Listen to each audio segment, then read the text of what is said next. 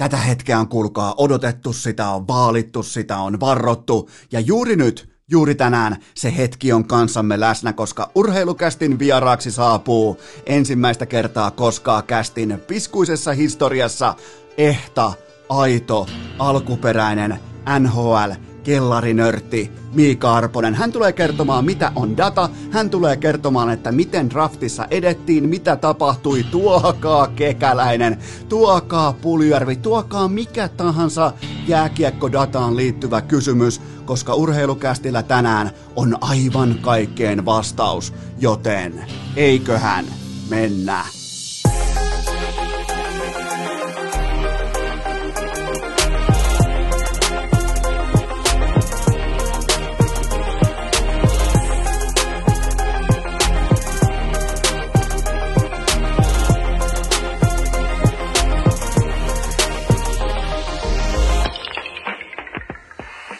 Tervetuloa te kaikki mitä rakkahimmat kummikuuntelijat viikon viimeistä kertaa Urheilukästin mukaan. On torstai kahdeksas päivä lokakuuta ja ää, tämä jakso, oikeastaan tämä jakso itsessään on kaikkea sitä, mitä pieni ja piskuinen Eno Esko pohti, joskus jopa haaveili. Hiljaisesti unelmoi jostakin tällaisesta jaksosta, mitä tämä hevonpaskasirkus nimeltä Urheilukäst voisi joskus olla. Eli on asiantuntija vieras, on sitä kovaa faktaa, kovaa dataa, totta kai siihen kylkeen on myös huumoria, kevyttä sisältöä, on kaikkia lajeja laidasta laitaan, kukaan ei koskaan osaa ennakoida, mitä Urheilukästin tarjottimelta löytyy, joten tämä on hyvin lähellä sitä, koska silloin kukaan koskaan missään olosuhteissa, en etenkään minä, eikä myöskään kaikista huolimatta, kaikesta faktuaalisesta tiedosta ja täydestä tietoisuudesta huolimatta, myöskään tuottaja Kope ei osannut kaksi vuotta sitten arvioida, että mihin suuntaan tässä ollaan menossa, mutta tällä jakso, tämä on nyt aika lähellä sitä, että mikä on heittomerkeissä Urheilukästin perfect game. Se on hyvin lähellä tätä, joten tämä saaga on myös syytä aloittaa sillä, että tervetuloa kyllä vain, kaikki osaa varmaan jo miettiä, että mitä on tulossa. Hypätään Urheilukästin legendaariseen aikakoneeseen, näppäillään tosta tutut vuosilukemat kyllä vain lama-ajan Heinolaan, nimittäin te ette välttämättä usko, mutta pieni Eno Esko aikoinaan ihan junnuna oli kova poika rakentamaan majoja, oli puuta, oli narua, oli lautoja, siitä syntyi maja. Ihan kuulkaa, käden kääntäisi tonne noin äkkiä maja. Ja meillä kävi mun kaverin kanssa sillä tavalla aikoinaan Heinolassa, että me saatiin vähän niin kuin vapaat kädet, että saatiin käyttää vajan välineitä, oli sahaa, oli jopa, oliko jopa vähän moottorisahaakin, oli kirvestä, oli nauloja, oli vasaroita, oli narua, oli kaikkea siis käytettävissä ja Ää, täytyy sanoa, että ää, ei suoriuduttu ihan mallikkaasti. Sanotaanko nyt näin, että tämä meidän ensimmäinen ää, kontrahti, tämä ei johtanut yhtään mihinkään ja me saatiin sanomista, me saatiin kriittistä palautetta ja sen jälkeen tämä kaverin faija ilmoitti, että okei, okay, toinen chanssi. Hän opetti meille vähän vetolujuuksista ja kantolujuuksista ja muita sellaisia asioita, mitkä ei noin niin kuin ihan, ei ihan kerrasta tarttunut, mutta me kuitenkin ryhdyttiin tuumasta toimeen. Me alettiin toimia ihan siis oikeastaan opastuksen mukaisesti, että miten rakennetaan kestävä, toimiva maja, koska se ensimmäinen, se tuli sieltä alas ja me alettiin sitten kuulkaa louhimaan ja oli narua, oli viimeisen päälle puitteet, vehkeet, kaikki kunnon keli Heinolassa, ei mitään hätää ja siellä oli yksi sellainen kantava rakenne, joka piti vahvistaa sellaisilla sinisillä, kaikki varmaan tietää millä ää, sinisellä köydellä laitetaan vaikka vene kiinni rantaa tai kaikilla on jossain sinistä köyttä, ollaan ihan rehellisiä, niin me ehkä vähän lintsattiin tämän sinisen köyden kanssa, me ei vahvistettu niitä tukirakenteita, niin miten se nyt kauniisti sanoisi tämä meidän... Meidän projekti oli riittävän hyvä, jotta kun siihen tuli nyt sitten rakennustarkastaja paikalle, eli kaverin faija, niin hän huomasi heti, että okei jätkät, te olette ehkä vähän jättänyt tuota perustaa noin niin, kuin, niin sanotusti roikkumaan, että se ei olla kuitenkaan nyt ihan täysin valmiita muuttamaan tuohon majaan asumaan, mutta antoi kuitenkin sellainen niin kuin syrjäkareen, jopa sihvoslaisittain antoi sellaisen merkinnän meille siihen pöytäkirjaan, että no menköön nyt tämän kerran läpi, eli meidän suoritus oli oli vähän puolivillainen, se oli ehkä vähän keskeneräinen, mutta jotenkuten kuitenkin siinä majassa pystyttiin sitten asustelemaan, siinä pystyttiin viettämään kesäpäivää, siinä pystyttiin ihan turvallisesti myös, koska vetolujuudet piti, me pystyttiin, tai niin kuin nämä kantoon, Ää, kantolujuudet piti, me pystyttiin kuitenkin viettämään siinä kesäpäivää turvallisesti, ettei se koko, se oli kuitenkin varmaan jossain kahden, kolmen metrin korkeudessa, joten tota, se tarkastettiin, että me nyt ei ainakaan tulla sieltä mukkelis-makkelis alas. Ää, tästä on aika optimaalinen aasinsilta rakentaa, jälleen ollaan rakennustöissä, nytkin mulla on, mulla on lautoja, mulla on nauloja, mulla on ruuveja, mä rakennan teille sellaisen ää, sillan, jota köpöttelee tällä hetkellä pieni aasi, eilisiltaan, kun tuli uutinen, että Jesse Puljujärvi on nyt vihdoinkin tehnyt jatkosopimuksen Edmonton Oilersin kanssa ja hän lähtee välittömästi Oulusta ensimmäisellä lentokoneella kohti N H L-kaukaloita, kun N H L-organisaatioiden mun arvion mukaan, tää on nyt sitten ihan puhas hatusta vedetty arvio, koska jos kauden alkamistargetti on ensimmäinen päivä alkavaa vuotta kaksituhattakaksikymmentäyksi, niin voisi kuvitella, että training campit aukeaa joskus kenties on joulukuun alkuvaiheessa, joulukuun ekalla viikolla, joulukuun tokalla viikolla, oli miten oli, mutta Pulju on näin niin kuin Kärppien näkökulmasta, hän on nyt...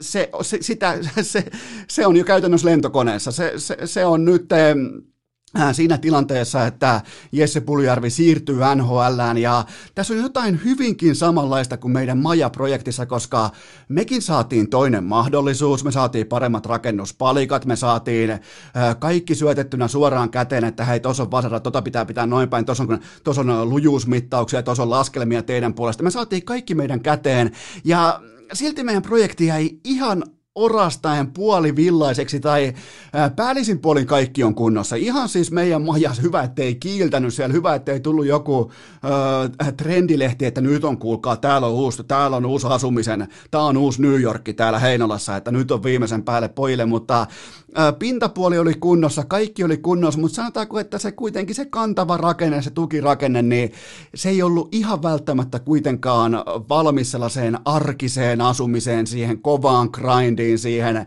siihen, että se pysyy siellä puussa ikuisesti. Ja mä oon tällä hetkellä, vaikka mä oon iloinen Puljujärven puolesta, että se N H L siellä nyt odottaa, niin mä oon silti skeptinen sen tiimoilta, että onko siellä vaan pintapuoli kunnossa, onko vain, onko tehopistesarake kunnossa, mitä, se, mitä sanoo peruspeli, mitä sanoo se ihan normi arki siellä Kärpissä, mitä meille sanoo meidän silmät vaikka huomenna Nordiksella, kun... Huomenna ollaan Nordiksella. Mitä meidän silmät sanoo, kun Pulju saa kiekon, mitä, mit, mitä meidän silmät sanoo, kun Pulju on kiekoton, onko hän dominoiva pelaaja S M-liigaa vai onko tämä... Puljun maja, eli pelillinen profiili rakennettu vähän niin kuin syöttötuolissa istuneen, että kaikki näyttää ulospäin hyvältä, mutta kuinka hyvästä pelaajasta oikeasti puhutaan? Tästä syystä mä olisin halunnut nähdä, että Pulju rakentaa sen koko majansa aivan täysin rauhassa valmiiksi, siinä on kaikki perustat kunnossa, siinä on vetolujuudet kunnossa, se ei tule missään myrskyssä, missään olosuhteessa ei tule ainakaan sieltä puusta alas, koska nyt mä en voi antaa teille minkäännäköisiä takuita siitä, mä en pysty laittamaan laittaa teille jonkinnäköistä rakennusvalvonnan takuukuittia käteen, että Puljun maja pysyy puussa. Kaksi vuotta Edmonton Oilersissa organisaatiossa, jossa ei ole mitään suuntaa. Nimenomaan sen majan pitäisi olla valmis nyt myrskyyn, vesisateeseen, lumisateeseen, öö, tornadoon, mitä kaikkea. Öö, Albertan karhu voi tulla hyökkäämään majaa, sen pitää kestää sekin. Joten siitä mä oon skeptinen, että onko Pulju, jos Jukka Jalonen sanoo, että hän ei näe valmista N H L-pelaajaa, niin mi- mihin on kiire? Mä ymmärrän, että meillä oli kiire aikoinaan Heinolassa meidän majan kanssa, kun me haluttiin sinne jo vähän niin kuin kököttämään ja lukemaan lehtiä ja, ja niin kuin totta kai, mitä nyt majassa tehdään, puuhastellaan, ihmetellään ja katellaan, niin meillä oli kiire. Mutta nyt kun on kerran jo käyty kiireen kanssa kokeilemassa siellä N H L:ssä ja todettu, että ei muuten ihan hitusen vertaakaan riittänyt, niin, niin mihin, mihin nyt itse asiassa onkaan kiire, vaikka tämä korona, niin valitettava asia kuin tämä onkin, ja tämä voi ihan hyvin sviipata vielä N F L:t ja ö, tulevat N H L:t ja kaiken muun pois maailmasta, noin niin urheilufanin näkövinkkelistä, mutta... tämä korona on satanut just nimenomaan Jesse Puljujärven laariin. Tämä on tuonut liikkumavaraa, nimittäin tämä syksykin on hänelle todella, todella arvokas, tämä on tärkeä. Ja nyt ei ole todellakaan tarkoituksena se, että etitään Puljusta jotain puutteellisia seikkoja tai etitään niitä, mutta mä kysyn vaan, että mihin nyt oli kiire? Mikä, mikä, miten mä voin todeta, kun mä katson vaikka Oilersin kokoonpanoa, että kun hän ei pysty pelaamaan N H L:ssä tai ylipäätään jääkiekkoilijana mitään muuta roolia kuin top kuusi roolia, niin mihin mä sen tuossa laitan? Kenet mä otan pois tai kenet mä treidaan, kenet mä myyn, jotta mä saan Jesse Puljujärven pelaamaan sitä jääkiekkoa, että hänen majansa pysyy siellä puussa? Se on nyt se kysymys. Me ollaan nyt majan ympärillä, me ollaan narun ympärillä, me ollaan lautojen, me ollaan naulojen ympärillä. Pysyykö se Jesse Puljujärven maja? Pysyykö se siellä puussa, tuulisessa, ankarassa Albertassa? Me ollaan nähty, että viimeksi tuli se oikein rojahtaen kuulu. Se rävähti niin kovaa lattiaa, että se jouduttiin palasi, palanen kerrallaan roudaamaan Atlantin yli ää, takaisin Suomeen. Ja nyt se alkaa olemaan taas pinossa kauniisti, se on taas siellä puussa. Ja se on aika vakuuttavan näköinen, mutta olisiko kuitenkin ollut maltin paikka? Mä en, mä en siis neuvo, mä, mä vaan kyseenalaistan, mä spekuloin sillä, että mihin on kiire, mihin oikeasti on kiire. Stabiili olosuhde, kohtalaisen stabiili olosuhde kuitenkin S M-liigassa, saman maan sisällä, samoja joukkoita, samoja toistoja, koko Suomen parhaat ketjutoverit, syöttötuoli, kaikki tämä, pelillinen profiili, joka päivä oppii A-rinnassa. Kaikki tämä johtajuutta, O-aika, O-ajoissa palvereissa, O-ajoissa kapteenipalvereissa, kaikki tämä. Niin nyt kun se koulu on kesken, se majanrakennus on kesken, niin mihin on kiire? Se on se mun kysymys. Ja toinen on se, että nyt kun kaikki serpenttiini on jo ammuttu ilmaan, että Pulju on taas virallisesti N H L-pelaaja, niin en mä voi välttyä tuoltakaan skenaariolta, että mitä jos Pulju vaikka nyt painaa, otetaan joku ihan hypoteettinen, se painaa vaikka hatun per peli. Nyt vaikka huomisesta alkaen, koska huomenna... Huomenna ollaan Nordicsella. Niin, kyllä vain. Huomenna ollaan Nordicsella, I F K Kärpät, niin mitä jos se painaa vaikka hatun per peli? Miettikää sen trade-valueta, miettikää sitä, että jos hänestä tuleekin pelinappula, miettikää sitä, jos laitetaan N H L:n kovan bisneksen mankeliin välittömästi, että nyt on sopimus, okei, se on yksi pilkku yksi seitsemän viisi miljoonaa per vuosi, eli kaksi vuotta on likimain kaksi pilkku viisi miljoonaa, niin se ei ole kuitenkaan kenenkään salarikäpissä yhtään mitään, jos näytöt on korkealla, ja jos tämä silta on oikeasti joukkueiden, joukkueen ja Puljujärven välillä edes vähän tulessa, edes vähän poltettu, edes ihan vähän, tiedätkö, sellaista...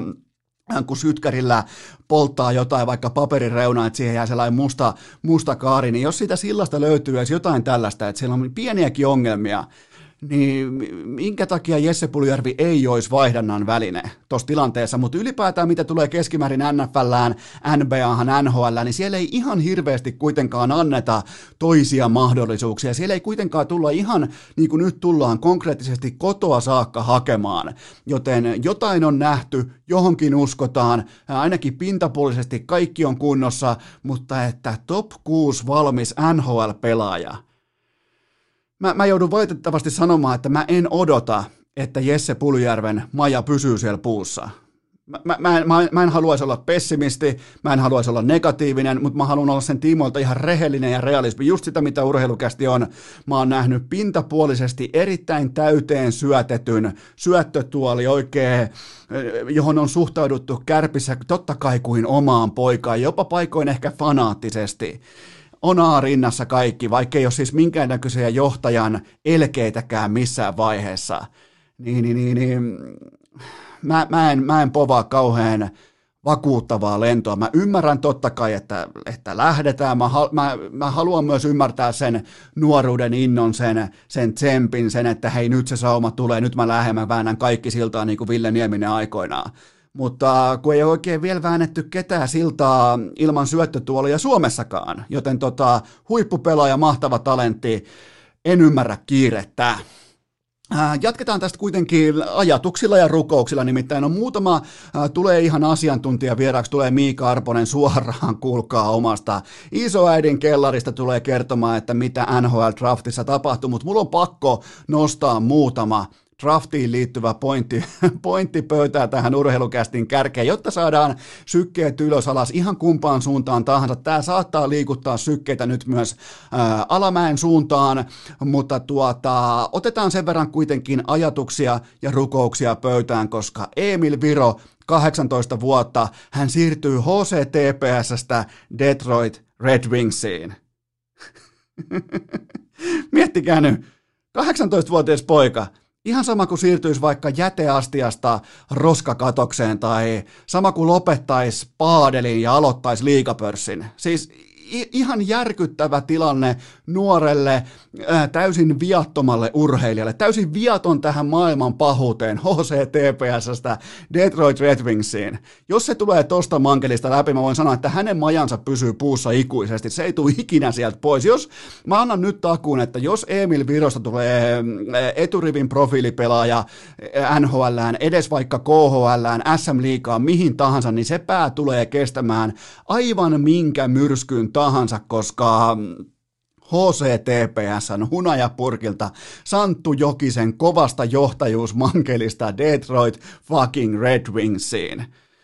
Siellä, siellä miinusparonin haamu vielä pyörii pitkin hallin käytäviä, ei muuta kuin tervetuloa training campille, development leirille, kun kukaan ei kehity senttiäkään. Ja nyt sitten T P S:n pelikaverit, mä tiedän, että T P S:n pelaajat jostakin syystä ei voi kuunnella urheilukästiä, mutta joka tapauksessa, jos joku rikkoo T P S:n yleistä protokollaa, niin vähän ehkä tunneälyä myös siellä, vaikka antakaa vaikka Virolle T P S:n bussissa paikka takapenkillä, antakaa vaikka, jos sulla on vaikka ylimääräinen eväsleipä mukana vieraspelimatkalla, niin anna se Virolle, koska siellä on nyt tällä hetkellä vaikeita aikoja, se siirtyy, miettikää H C T P S:stä Detroit Red Wingsia, toi on urheilumaailman pahin kompo, mitä nuorta kaveria voi kohdata kahdeksantoista vuoden iässä. Mä olisin siis aivan absoluuttinen headcase ton kaiken jälkeen, pelkästään jos sen ajattelukin saa mut ihan pois raiteilta, niin miettikää, että toi poika joutuu kokemaan kaiken ton, mutta Emil Viro, täällä ollaan tukena, tullaan seuraamaan uraa ihan ehdottomasti, siis jopa niinku kummipelaajan elkeitä on tossa kaverissa, koska siirtyy jäteastiasta roskakatokseen, joten jos tulee pärjäämään, aivan eturivin ukkoja. Entäpä sitten Anton Lundell, urheilukästin kummivieras? Hmm. Olisiko siinäkin kuitenkin pienimuotoisen hiljentymisen paikka, koska Jarno Pikkaraisen koulusta siirrytään nyt sitten Joel Genwillen täsmävalmennukseen, eli tahtopitoisesta osaamattomuudesta siirrytään täysin motivaatio puutteiseen epäosaamiseen. Eli nyt vai sen tämä Pikkarainen haluaa, hän, hän rakastaa, hän tuntee jotakin, kun taas Coach Goo, siellä on kuulkaa ne Stanley Cupit voitettu ja siellä on ilman osavaltion verotusta ja mukavat golfmailat ja ei muuta, kun ollaan tämä sopimus nyt vielä louhoksella ja sen jälkeen katsellaan jotain muuta, mutta ja kaiken Lundellin tapauksessa aivan kaiken kruunaa vielä se, että hän on keskushyökkääjä, hän tulee siis nyt kasvamaan ainakin paperilla Alexander Barkovin äh, helmoissa, hänen oppikoulunsa mukaisesti, ja sitten kaiken järjen mukaan Barkov, vielä kaiken lisäksi koko organisaation ainoa oikea jääkiekkoilija, katoaa Floridasta toivottavasti kesällä kaksituhattakaksikymmentäkaksi, eli kahden vuoden päästä kesällä Barkov toivottavasti, mikäli hän haluaa vielä haistella huippu-urheilun maailmaa jossakin niin kuin N H L mittakaavassa, siellä on siihen aikaan kuitenkin kolmekymmentäyksi muutakin organisaatiota, niin on muuten sitten Lundellille kova, kova, kova mankeli seuraavat kuusi vuotta, seuraavat, no, no tuommoinen lähtökohtaisesti ruukiesoppari kolme vuotta, sen päälle ollaan R F A kolme vuotta, niin siellä on tiukat kuusi vuotta edessä Anton Lundellille, joten ihan ehkä hiljen, ei välttämättä ajatuksia ja rukouksia, mutta ainakin tällainen pienimuotoinen hiljentymisen paikka, koska mähän siis, mä pelasin tulospiiloa tuossa tota, keskiviikkoaamuna, mä pelasin tulospiiloa, että mä aloin katsomaan, että aha, ylhäältä joo, Lafreniere, hyvä, toi väistettiin, toi väistettiin, toi, nyt, nyt, nyt näyttää pahalta, nyt näyttää helvetin pahalta Lundellin, älä, älä, ei, ei, ei se ei voi, ja kyllä vain, Florida vitun Panthers, ja sieltähän se tuli keskelle ottaa, tiedätkö, kun sä, sulle jaetaan vaikka riveriä pöytää, ja sä tiedät, että sä pystyt kalkuloimaan suoraan lennosta, että mikä kortti se ei ainakaan, se ei saa olla ruutukasi, no mikä se on, se on totta kai, kaikista maailman korteista se on ruutukasi, siinä tilanteessa täydentää, täydentää kaverin värisuoran, ja sulle tulee G G-chattiin, joten tota, Anton Lundellille ihan orastavia ajatuksia ja rukouksia. Mutta jos lähtee kuitenkin ihan posinkin kautta, niin ajat, äh, ajat voisi olla hankalemmatkin. Ihan vähän hitusen verran huonomminkin voisi mennä, koska sä voisit olla vaikkapa Los Angeles Kingsin varausnumero kahdeksankymmentäkolme, jonka nimi on, olkaa tarkkana, tämä nimi on Alex Lafreniere. Miettikää, sä oot Alex Lafreniere draftissa, jonka ykkösvaraus, äh, paras pelaaja sitten Connor McDavidin tai Nathan McKinnonin on Alexis Lafreniere. Ja sä oot itse Alex Lafreniere. Öö, mietin nyt, kun sä meet johonkin paikalliseen, kun täytät kaksikymmentäyksi vuotta, meet siinä ja tota, jossain Los Angelesissa siihen, että niin, oot sä se Alexis, se Laf, ei kun mä oon se, mä oon Ricky Sorsan veli, se joutuu sanomaan siinä, vähän pienpunastelu siihen ja, ja tota, aivan hirvittävä tilanne, kun kaikki tulee, niin oot sä se, ei ei, mä, mä, mä, oon, se, mä oon se toinen, mä, mä, mä, mä oon se, äh, ja sit vaan poistuu tilanteesta.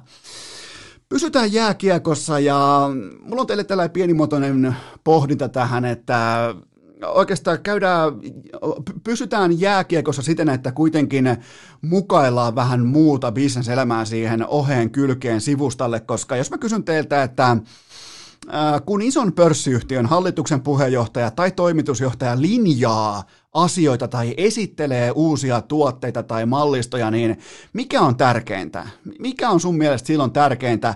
Sama kysymys on se, että mikä on huippu-urheilussa tärkein kaupankäynnin väline, siis kun ei puhuta pelaajamateriaalista tai mistään tämmöisistä rahavirroista, mi- mi- mitä seurat haluaa, mikä on se asia, se on uskottavuus, siis ihan vaan kylmästi, kun sä oot toimari, sä, puhut, sä et puhu koskaan pelkästään vaikka äh, jonkun uuden kännykkämerkin faneille, tai sä et puhu vaikka uuden äh, suoratoistopalvelun faneille, vaan sä puhut totta kai myös aina osakkaille, sä puhut investoreille, sä puhut sijoittajille, sä puhut ihan kaikille, aina, ja jos sulla on uskottavuus tikissä, niin ne sun lauseet tulee sieltä suusta ulos aivan eri tavalla, se ei aiheuta hymähtelyä, se, miettikää nyt vaikka Santtu Jokinen tulee kertomaan vaikka T P S:n seuraavan viiden vuoden strategiasta, niin se on ihan kuin menisi stand-up-komiikan keikalle, mä nauraisin eturivissä, mutta mulla olisi popcornit siinä alkoholito Heineken kyljessä, mä, mä hiihittäisin siinä maassa, kun Santtu kertoo vitsejä. Si- siis sitä on uskottavuus ja sitä kaikki haaveilee, kaikki haluaa, kaikki haluaa saavuttaa sen standardin, varsinkin huippu-urheilussa, että sulle ei hymähdellä, Su- sun selän takana ei vitsailla, vaan se on business as usual, se on uskottavuutta ja, ja uskottavuus on valitettavasti, se on vähän sama kuin raskaana oleminen, että itse en ole koskaan ollut, mutta sä et vaan voi olla vaikka yksi neljäsosa raskaana tai puoliksi raskaana, se on joko tai, joko ollaan tai ei olla, sulla joko on uskottavuutta tai ei ole. Mä esittelen teille pienimuotoisen kaavion liittyen oikeastaan viimeiseen kahteen vuorokauteen N H L-jääkiekossa. Ää, napataan joku ihan täysin satunnainen Never Heard junnupelaaja jostain Uralin takaa. Ihan siis joku, ää, keksi itse se nimi vaikka, jollekin satunnaiselle venäläisjääkiekkoilijalle ja lyödään tähän yhtälöön N H L-varaustilaisuuden ensimmäinen kierros ja sitten valitaan taho, joka ilmoittaa varaavansa tämän kyseisen Never Heard junnu pelaajan. Kun tämän varauksen tekee, otetaan vaikka hatusta nimi noin, tämän tekee vaikka Toronto Maple Leafsin G M Kyle Dubas. Se, se, se varaa jonkun ihan täysin Never Heardin junnu, josta kellään ei ole edes muistiinpanoja, niin mikä on reaktio? No se on hihittelyä, se on naureskelua, se on kyräilyä, se on siis äh, vähän niin kuin vie kaveria siihen sivustalle ja kuisutetaan korvaa, että voi vittu toi Dubas on pihalla. Mutta kun sen varauksen tekee Jarmo Kekäläinen, ilmoittaa vakavalla naamalla, että homma on näin, kaikella kunnioituksella, meillä on meidän ammattilaiset, me tiedetään mitä me varattiin, teidän tehtävä siellä studiossa ei ole välttämättä tietää samoja asioita kuin meidän eturivin ammattilaiset, me ollaan tehty tämä juttu ennenkin, me ollaan varattu vaikka Dubois, aikoinaan vaikka ei lähelläkään sama skenaario, mutta kaikki odotti vaikkapa Puljujärven nimeä, odotti Juolevin nimeä, odotti nyt ketä tahansa, niin, niin kun Kekäläinen sanoo sen, me otetaan tuolla Turalin takaa joku jätkä, jota kukaan ei ole koskaan kuullutkaan, niin paitsi totta kai kohta kellarin nörtti Miika Arponen tulee kertomaan, että on ollut niinku suurin piirtein hänen julisteensa seinällä. Mutta siinä on se uskottavuus. Tuossa se ero on. ei hihittelyä, ja nimenomaan siinä, että jos Kyle Dubas tulee kertomaan, että hän varaa jonkun aivan täysin tuntemattoman ukon tuolta jostain Venäjän junnujen farmiliikoista, niin, niin tota, Kyle Dubasin tiimoilta nauretaan. Mutta sitten kun Kekäläinen sanoo tämän saman asian, niin siellä punastellaan, siellä hävetään sitä, että itse ei tiedetä. Sitä on uskottavuus. Sitä haluaa pörssiyhtiöt. Sitä halutaan, kun toimitusjohtaja esittelee uuden vaikka kännykkämalliston, niin siitä on kyse. Joku aikoinaan priimavuosina, joskus kaksituhattakymmenen Steve Jobs, se olisi voinut esitellä sille vaikka oman kenkänsä siellä lavalla.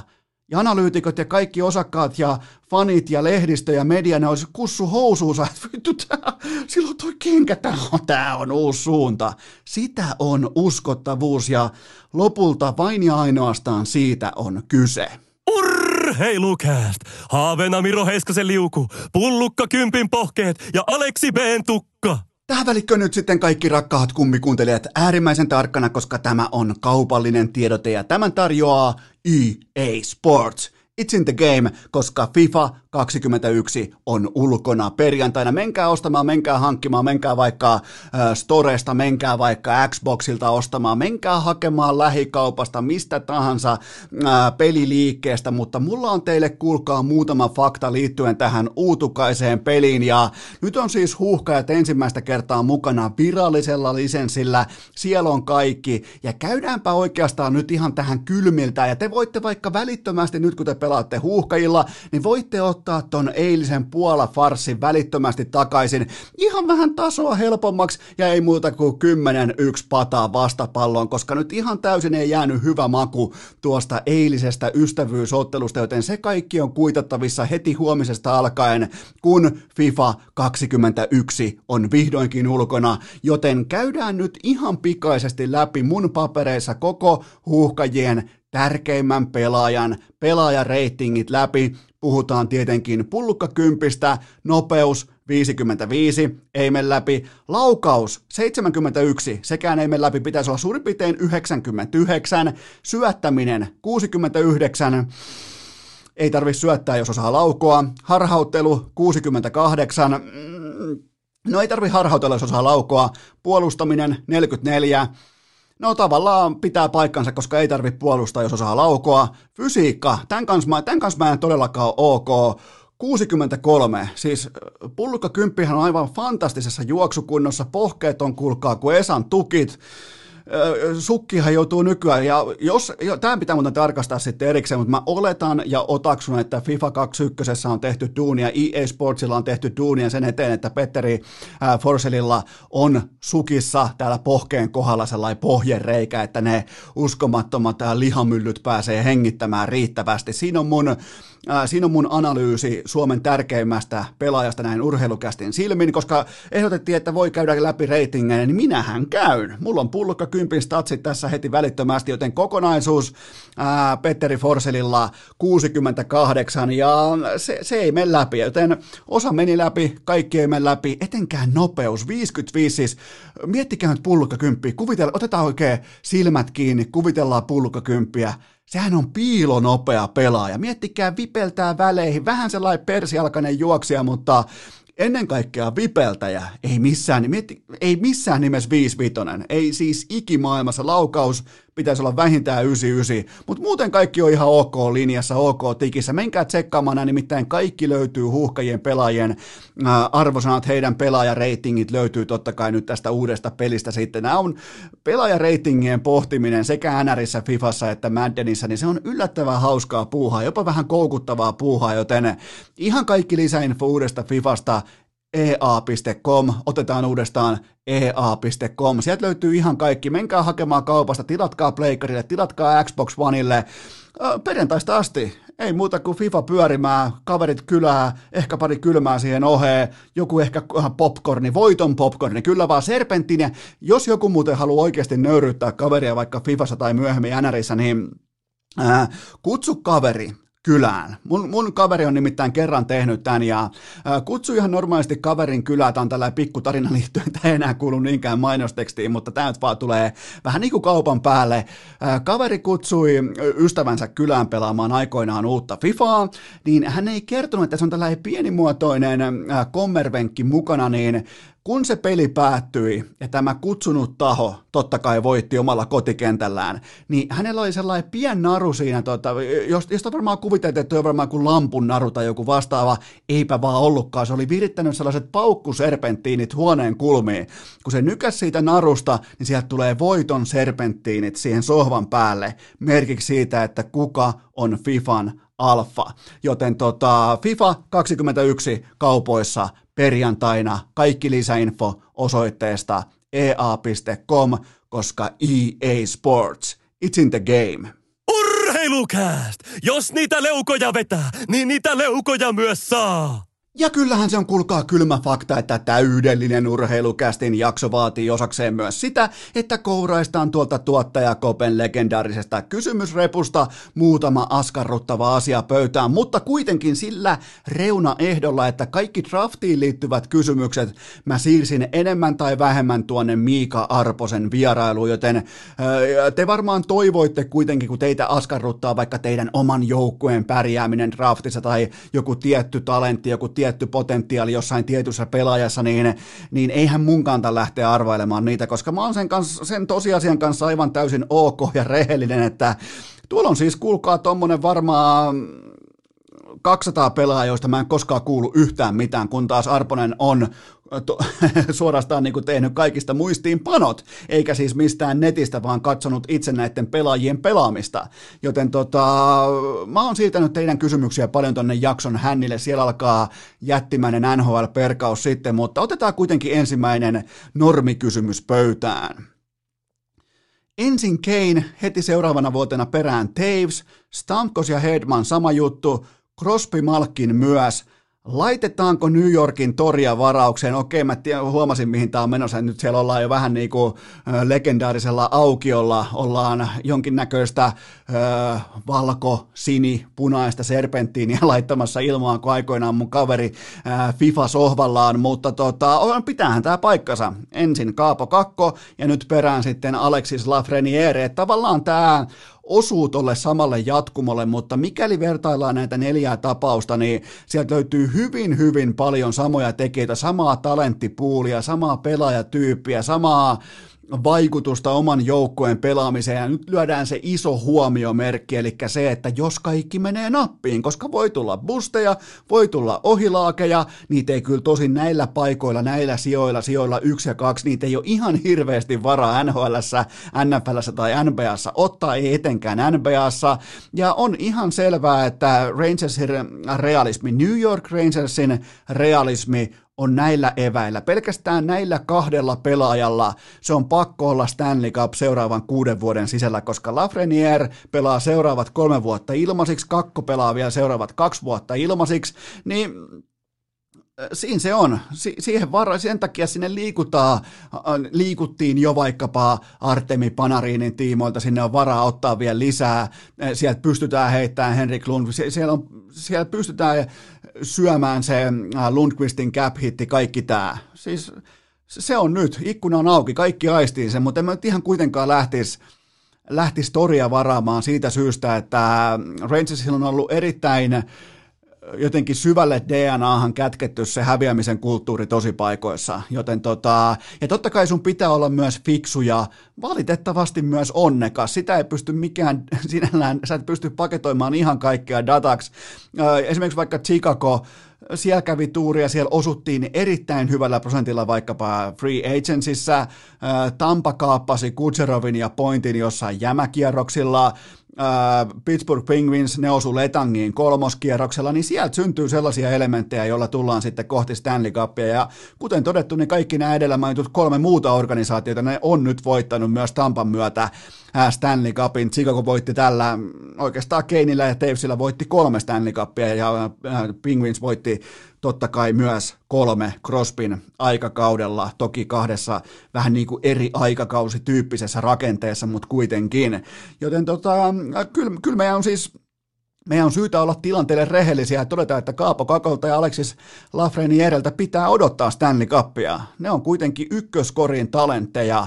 Ne on top kaksi pikkejä kummatkin ja niiden varaa voi rakentaa koko organisaation tulevaisuuden etenkin, kun siellä on jopa supertähti, jopa niin kuin hard trophy-tason supertähtiosaamista samassa joukkueessa. Seuraava kysymys. Kaapo Kakko, Kaapo Kakko on ollut kesällä tuhmana vesiskootterinsa kanssa. Miten vakavissaan tämä tulee ottaa? No, tulihan tuossa itsekin, siis totta kai joka ikinen torstai aamu alkaa sillä ikuisesti aina, että luetaan Seiska.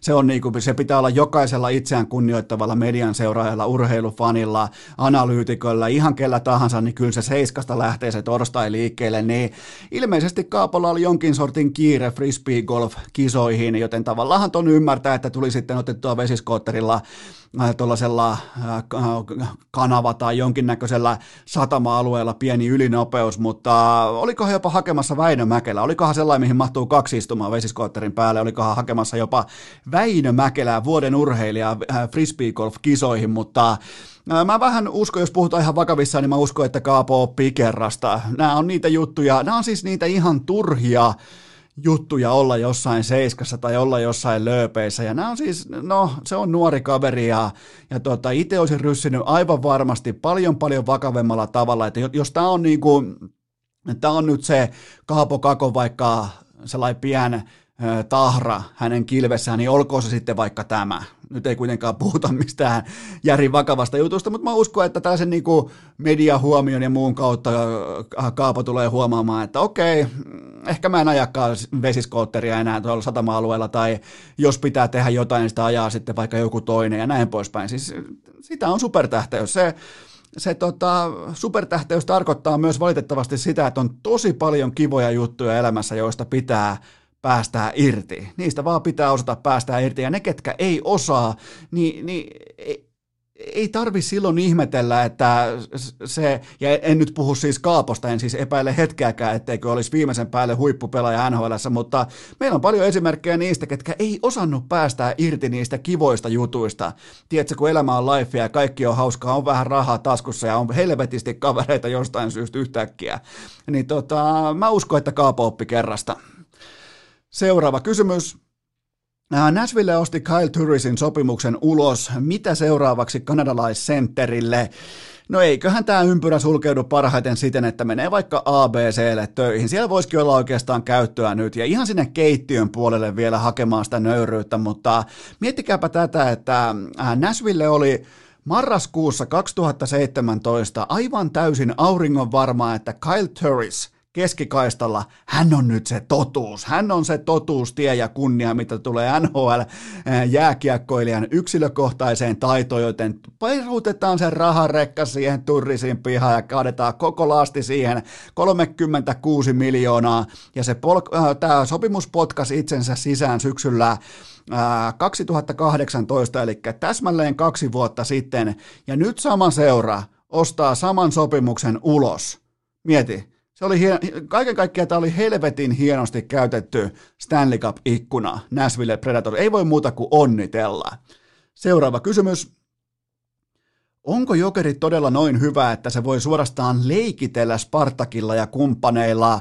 Mun papereissa Jokerit on täsmälleen noin hyvä. Ei, siellä, ei, ei tarvi mitenkään niinku haukkoa henkeä siitä, että ne pistää näitä vierasjoukkueita oikein kunnolla polvi, äh, polvilleen Helsingissä. Ja perjantaina jatkuu, siis huomenna jatkuu sitten sama ralli, kun vastaan tulee Dinamo Riika ja Bobi Lehtonen kahdeksan peliä, tehot kuusi plus kuusi, se on yhtä kuin kaksitoista, ja tuo jätkä on yhtä kuin koko K H L:n paras pelaaja tällä hetkellä. Se on, se, se on ihan selvä asia. Se on, se on niin helpon näköistä. Miettikää, kun tulee motivoitunut, loistavasti harjoitellut, älykkäästi harjoitellut Ika Lehkosen siellä, Ikalla vanha, tiedätkö, sellainen ruutukuvioinen, ehkä vähän sellaiselta vanhalta, tiedättekö mitä mummola haisee, vähän semmoiselta vanhalta, tunkkaselta, Ikalla on sellainen puvuntakki liivi päällä ja se ohjaa Bobi Lehtosta siellä jäällä menemään oikeisiin paikkoihin, tekemään asiat oikealla intensiteetillä, ja nyt siellä keräillään niitä hedelmiä, ja kyllä siitä jätkästä pystyy sanomaan, että ja toi on just se testi, toi on se silmätesti, mikä teidän pitää pystyä nyt tekemään myös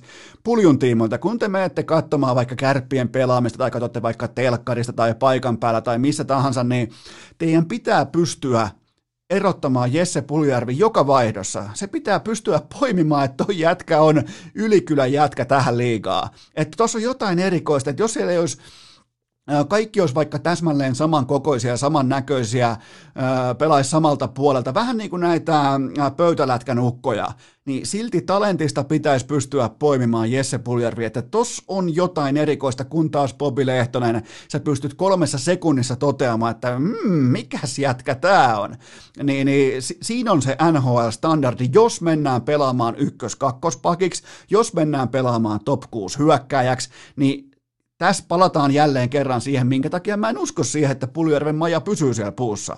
Tämä on se syy. Niin tota, mutta jos kuitenkin saa olla hetken pessimisti, niin vähän kyllä hirvittää tavallaan se päivä, kun N H L-lainat häviää pois Jokereiden kokoonpanosta, vaikka niillä on tällä hetkellä mun papereissa koko K H L:n paras joukkue, parhaiten pelaava joukkue, paras pelaajamateriaali, niin pelkästään Bobi Lehtosen ymmärrettävä ja täysin tiedossa oleva katoaminen tuosta porukasta, niin kyllähän siellä sellainen kiekollinen sielu ottaa niin ison haavan, että no silloin on mielenkiintoista nähdä. Silloin, koska mehän usein opitaan arvostamaan asioita vasta sitten, kun ne ovat poissa, ja siihen perustuu sellainen tietty M V P-ajattelu, että M V P:n tunnistaa vasta silloin, kun se on jättänyt seuran tai se on treidattu tai se on poistunut seurasta tai mitä tahansa, niin me tullaan näkemään sinä päivänä, kun Bobi Lehtonen lähtee, Toronton organisaatio lähtee treeninkämpille, me tullaan näkemään hänen todellinen arvonsa, joka on paljon enemmän kuin kahdeksan peliin kuusi plus kuusi. Se on siis taloja seinä, se on latoja seinät, se on kattoja seinät tuossa pakistossa, joten tota, mutta juuri nyt, juuri näillä pelaajilla tällä hetkellä Jokerit on K H L:n paras joukkue, ja se tulee heittelemään näitä kaiken maailman Dinamo Riikoja ja Spartakkeja ja kumppaneita Hartwell Arenalla ihan kuin räsynukkeja. Et se vaikuttaa muutenkin, että se tulee näyttää se halli räsynukke-tehtaalta, koska toi Marjamäen porukka on oikeasti todella laadukas. Seuraava kysymys. Vakuuttiko I F K tiistai-iltana pelikanssia vastaan?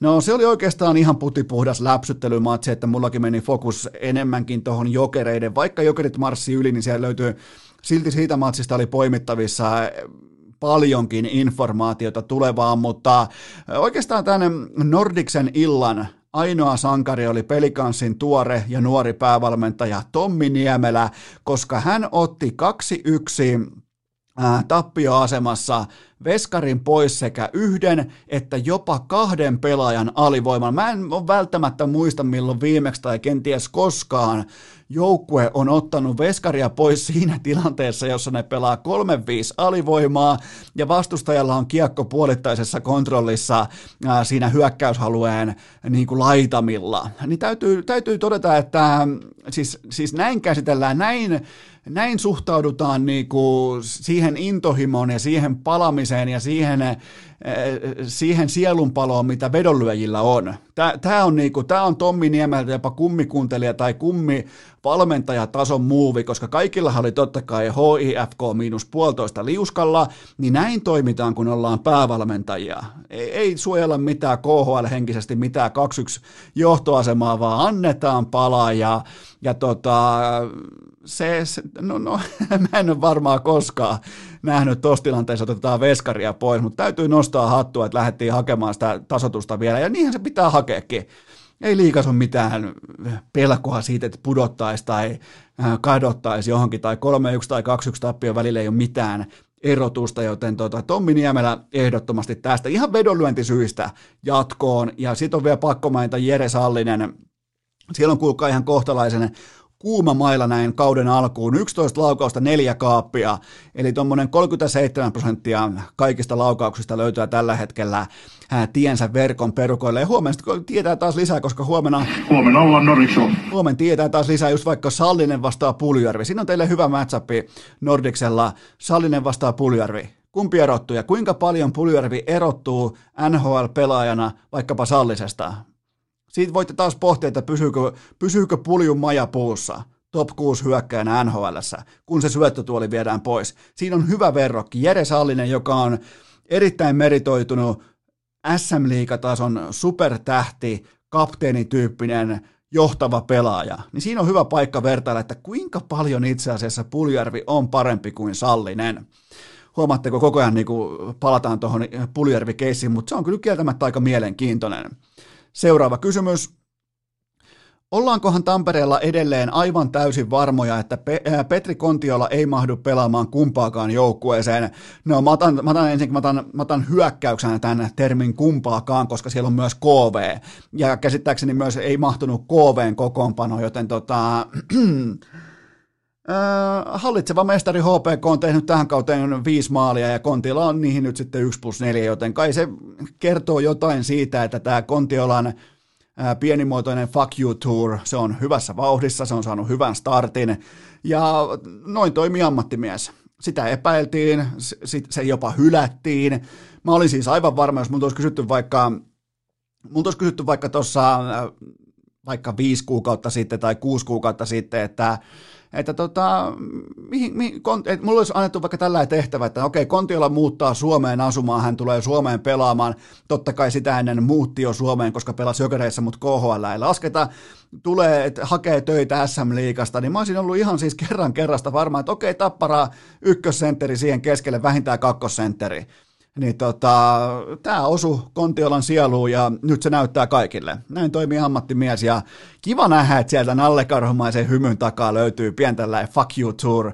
Mä sytyn tähän. Ihan, ihan, mä jotenkin tykkään siitä, että Kontiola haluaa näpäyttää. Haluaa vielä kerran osoittaa, että hän on ihan eturivin senttereitä ja kaiken lisäksi vielä aliarvostettu tässä kiekkomaassa.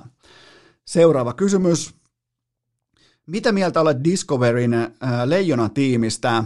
No, julkistuskuvassa ensinnäkin oli yhteensä yksitoista alan ammattilaista, yksitoista ihmistä, joista mä en tunnistanut suoraan kaikkia ja, ja se on siis se on vahva merkki, koska ylipäätään siis media rakennetaan siten, että otetaan ne varmat hevoset mukaan, otetaan ne, ketkä on ollut aina ennenkin ja tuputetaan sitä samaa, tietsä, yhdeksänkymmentäviisi prosentin keskittymistä ja viisikymmentä prosentin suoritusta. Eli mä otan tämän siis vastaan rikkautena, mä otan tämän vastaan rohkeutena ja Öö, tämä on siis yhtä kuin hyvä merkki siitä, että media, jääkiekko, jääkiekkomedia, kaikki nämä toimijat T V, ne tarvitsee uusia naamoja, uusia tekijöitä, uusia persoonia ja kaiken kaikkiaan rohkea muuvi. Ja nimenomaan rohkea muuvi siinä, että tässä on tota, Oona Tolppanen kuvan keskellä. Oikein asemoitu ihan keskelle kuvaa. Siinä on ää, laitettu vaikka sivustalle Kimmo Timonen. Niin se on heti niin kuin, se on merkki siitä, että okei, tuossa on tuhannen matsin, tuhannen N H L-matsin Stanley Cup-voittaja.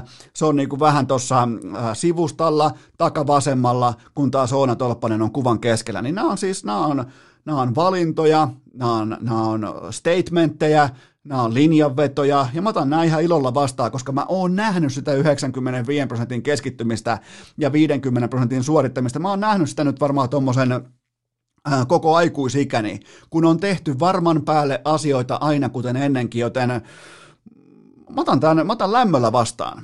Mikäli urheilukästin laatu tahi sisältö ahdistaa sinua, niin muista itkeä siitä pitkin internettiä, sillä kaikkia varmasti kiinnostaa. Ja sitten painetaan lajinvaihtonappula ja rykäistään. Seuraava kysymys pöytään. Onko syytä odottaa, että Makvan Amir Khani ottelee totuuden hetkellä normitasoaan paremmin? Tämä on ihan se oleellisin kysymys. Tämä on kaikki kaikessa, koska kaikki tietää, että Makvan ottelee sekä uskottavuudestaan että U F C-tulevaisuudestaan. Ja kaiken lisäksi tämä ottelu siirrettiin peräti illan toiseksi viimeiseksi matsiksi, eli co-main eventiksi, joten nyt on iso klapi uunissa. Nyt on se, mitä Makvan on kinunnut, janonnut, se on kontannut, se on polvistunut, se on huutanut, se on uhonut, se on vaatinut, ja nyt se on tässä. Tämä on se hetki, tämä on totuuden hetki, joten kun me vedetään ankara viiva siihen, että normitaso kuitenkin löytyy siitä maailmasta, että kaikilta oikeilta vapaaottelijoilta tulee kylmästi lettiin. Se on se kylmä realismi, se on se tähän saakka, koska meidän ei ole nyt syytä kuitenkaan urheilijat, ihmiset, me kaikki, me ollaan pitkälti kuitenkin sitä, mitä data osoittaa. Me ollaan pitkälti sitä, mitä meidän näytöt osoittaa. Kaikki tietää nyt, kun mennään jaksoa numero vaikkapa kaksisataaneljäkymmentäkolme, niin kaikki teistä suurin piirtein tietää nyt, että mikä on urheilukästin taso, mikä on urheilukästin tyyli. Se on sitä, mitä se on. Ei meidän ole syytä yhtäkkiä ostaa Makvanin urheilullisuusosakkeita tai tosissaan ottamisen osakkeita tai asennoitu, asennoitumisen osakkeita tai että nyt on sometaukoa, on hiljaisuutta ja on pelkkää fokusta otteluun, koska meillä on suurin piirtein tuolla, mullakin on jopa jo seitsemän vuoden kokemus siitä, että Sitten kun tulee vähänkin kova paikka, niin katsotaan kuvista. Sitten kun se uho loppuu ja pitäisi oikeasti pärjätä siellä häkissä, niin lehtiin tulee alvariinsa ja se on realismi, se on siis se... Se on se piikkimatto, minkä yli pitäisi pystyä nyt joko ajamaan, hyppäämään, miten tahansa, mutta se vaan pitää pystyä nyt selättää se henkinen karhu, joka on siis se, että aina kun tulee oikea ottelija vastaan, niin tulee turpaan. Ja kaikilla on varmaan M S G:n puoli häpeälliset tapahtumat vielä muistissa. Ja nyt ei ole siis mitään muuta vaihtoehtoa, ja mä arvostan sitä, ja mä en ole ihan hirveästi kuitenkaan antanut mennyt vaikka posin kautta liittyen Magvan Amirkhaniin, koska hän on kuitenkin isossa kuvassa mun papereissa fraud, mutta mä arvostan sitä, että hän ottaa tämän ainoan reittivalintansa ja ahdistaa itsensä samalla mukavasti nurkkaan, koska siellä myös sitten tulee selväksi se, että kuinka kova jätkä, ja siitähän tuossa lajissa on kyse, kuinka kovia jätkiä ja naisia noi on. Ja nyt se tulee selväksi. Ja Makvan pelaa todella avoimin kortein, että kaikki on nyt tässä. Ja en siis voi arvostaa enempää tällaista muuvia, kun taas olisi voinut keksiä jonkun tekosyyn tai olla piilossa jemmassa ja olla vuoden tauolla, mutta ei muuta kuin takaisin häkkiin välittömästi ja matsi tulille. Ja vielä vastaan tulee Edson Barbosa, joka on, joka on suorastaan pelottava vihulainen tähän tilanteeseen, joten mä nostan hattua. Mä arvostan tätä, että otetaan niitä kovia haasteita vastaan ja... ja eikä kuitenkaan kolmekymmentäyksivuotiaana, pelaat sitten mitä lajia tahansa tai ottelet mitä lajia tahansa, oot yksilö, oot joukkueurheilija, niin, niin kolmekymmentäyksivuotiaana on useimmiten mentävä siitä seinästä läpi, koska sitä ei enää ehdi kiertää tai ylittää. Ei tämä kuitenkaan, Makvan ei ole mikään junnu enää. Ja vihdoinkin se osoittaa myös aikuistumisen merkkejä. Toki vähän myöhässä, ehkä kenties liian myöhässä, mutta kuitenkin. Ja Makvanilla on yhdeksään vuoteen vain, viimeiseen yhdeksään vuoteen vain kolme tappiota, mutta muistellaan nopeasti näitä tappio-otteluita, koska nämä voitothan on tullut sellaisia, miten se nyt kauniisti sanoisi, voitot on tullut sellaisia ottelijoita vastaan, kelle ei ole minkäännäköistä jalansijaa enää U F C-bisneksessä yhdelläkään. Joten Turussa kaksituhattakolmetoista Adam Ward, silloin maksettiin ylimielisyydestä, maksettiin heikosta valmistautumisesta, maksettiin Turun yöelämästä, oli Prinssi Jusufit ja Mustat Barbaarit ja oli räppiä ja oli kulkaa tehosteita ja oli hieno lavalle tuleminen. Oikeastaan lähin tämän ottelun takia silloin vielä kaiken lisäksi, nyt ei saisi sanoa enää, mutta lähdin pienessä kuumeessa katsomaan tätä kyseistä ottelua, ja se oli aivan absoluuttista hevosen paskaa alusta loppuun, ja Makvanilla pestiin sitä, tota, se taisi olla, olisiko ollut Lokomosta tai jossain, niin Lokomon lattiaa pestiin Makvanilla sitten oikein huolella, ja Lontoossa kaksituhattaseitsemäntoista Arnold Allen, ihan siis oikea ottelija, oikea viimeisen päälle huippu-urheilija ja hyvä matsi. Kaiken kaikkiaan erittäin lupauksia herättävä matsi, mutta ei kuitenkaan pystynyt tulemaan sen tietyn rajan yli.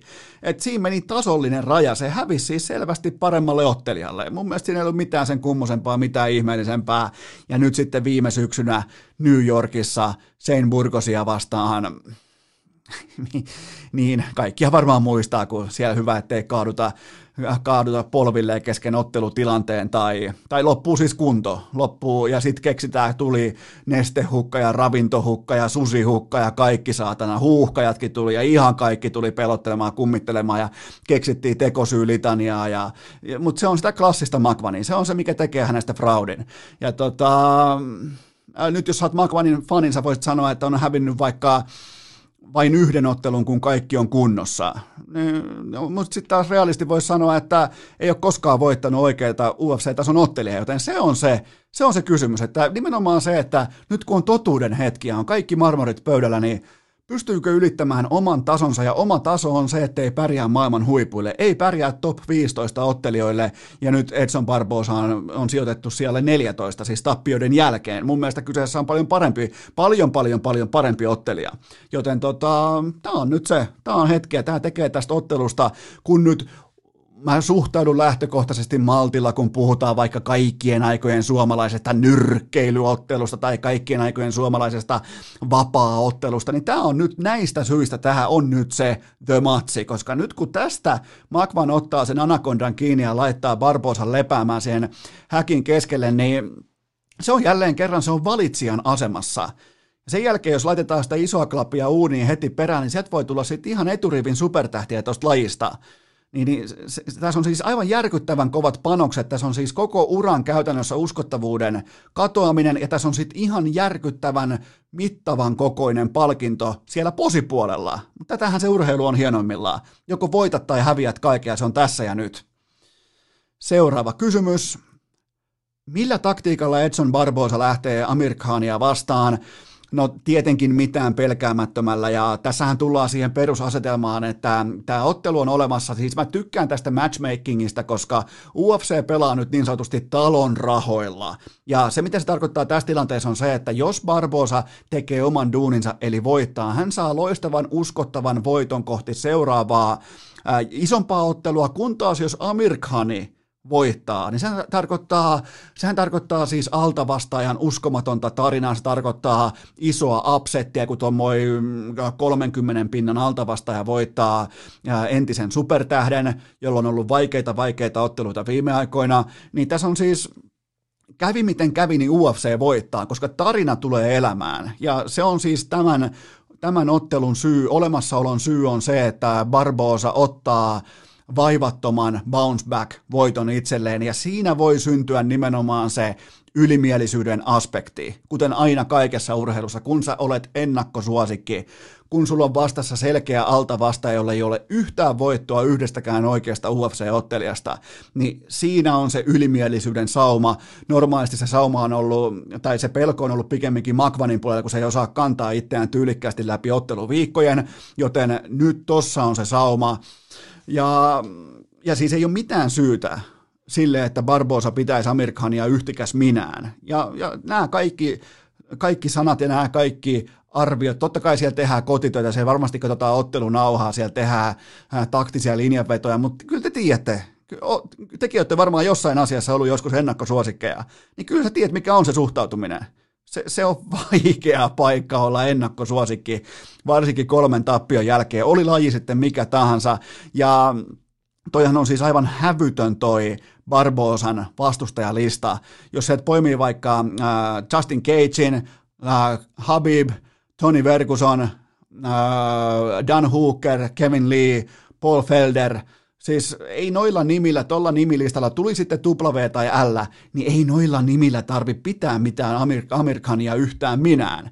Joten mä, mä siis ootan jopa vähän tällaista ylen katsovaa saapumista tähän otteluun, mikä siis kaikki sataa Makvanin laariin. Ja tämähän ei siis sinällään ole mikään testi ainoastaan siellä häkissä, että pitäisi olla vaikka alapotkujen kanssa pelkästään tarkkana. Tämä on myös pään sisällä. Tämä, tämä tullaan käymään, tämä asetelma tullaan käymään, tämä tullaan, tämä, hyvin todennäköisesti tämä matsi tullaan voittamaan jo ennen kuin tuomari sanoo, että tapelkaa. Tämä tullaan hyvin, hyvin todennäköisesti voittamaan henkisellä puolella, ja mulla ei ole siis minkäännäköistä luottamusta Makvan Amir Khanin yliarvostettuihin ottelu niin kuin henkisiin ominaisuuksiin. Se ei ole koskaan astunut esiin tosipaikassa. Ja mulle siis, mulle ei sitten tule ikinä menemään läpi se hevonpaska, että no tuo on kova jätkä, nuo ovat kovia jätkiä, kun ne ylipäätään uskaltavat astua häkkiin. Ei, ei, se on ihan sama kuin sakin pelaaja uskaltaa ottaa pelinappulansa mukaan ja mennä puistoon pelaamaan, koska se on hänen lajivalintansa. Toi on alaraja, että sä meet sinne häkkiin. Siitä ei tule ripaustakaan respektiä. Joten tota... itse häkissä Amir Khanin tulee olla todella valmis kovaan kovaan osumamyllyyn, alapotkuihin ja siihen, että Barbosa on myös tuommoinen kahdeksankymmentäpinnainen ää, takedownien, takedownien puolustaja. Ja sieltä tulee kaikkea, sieltä tulee joka lähtöä, sieltä tulee aggressiivisuutta, sieltä tulee vauhtia, sieltä tulee...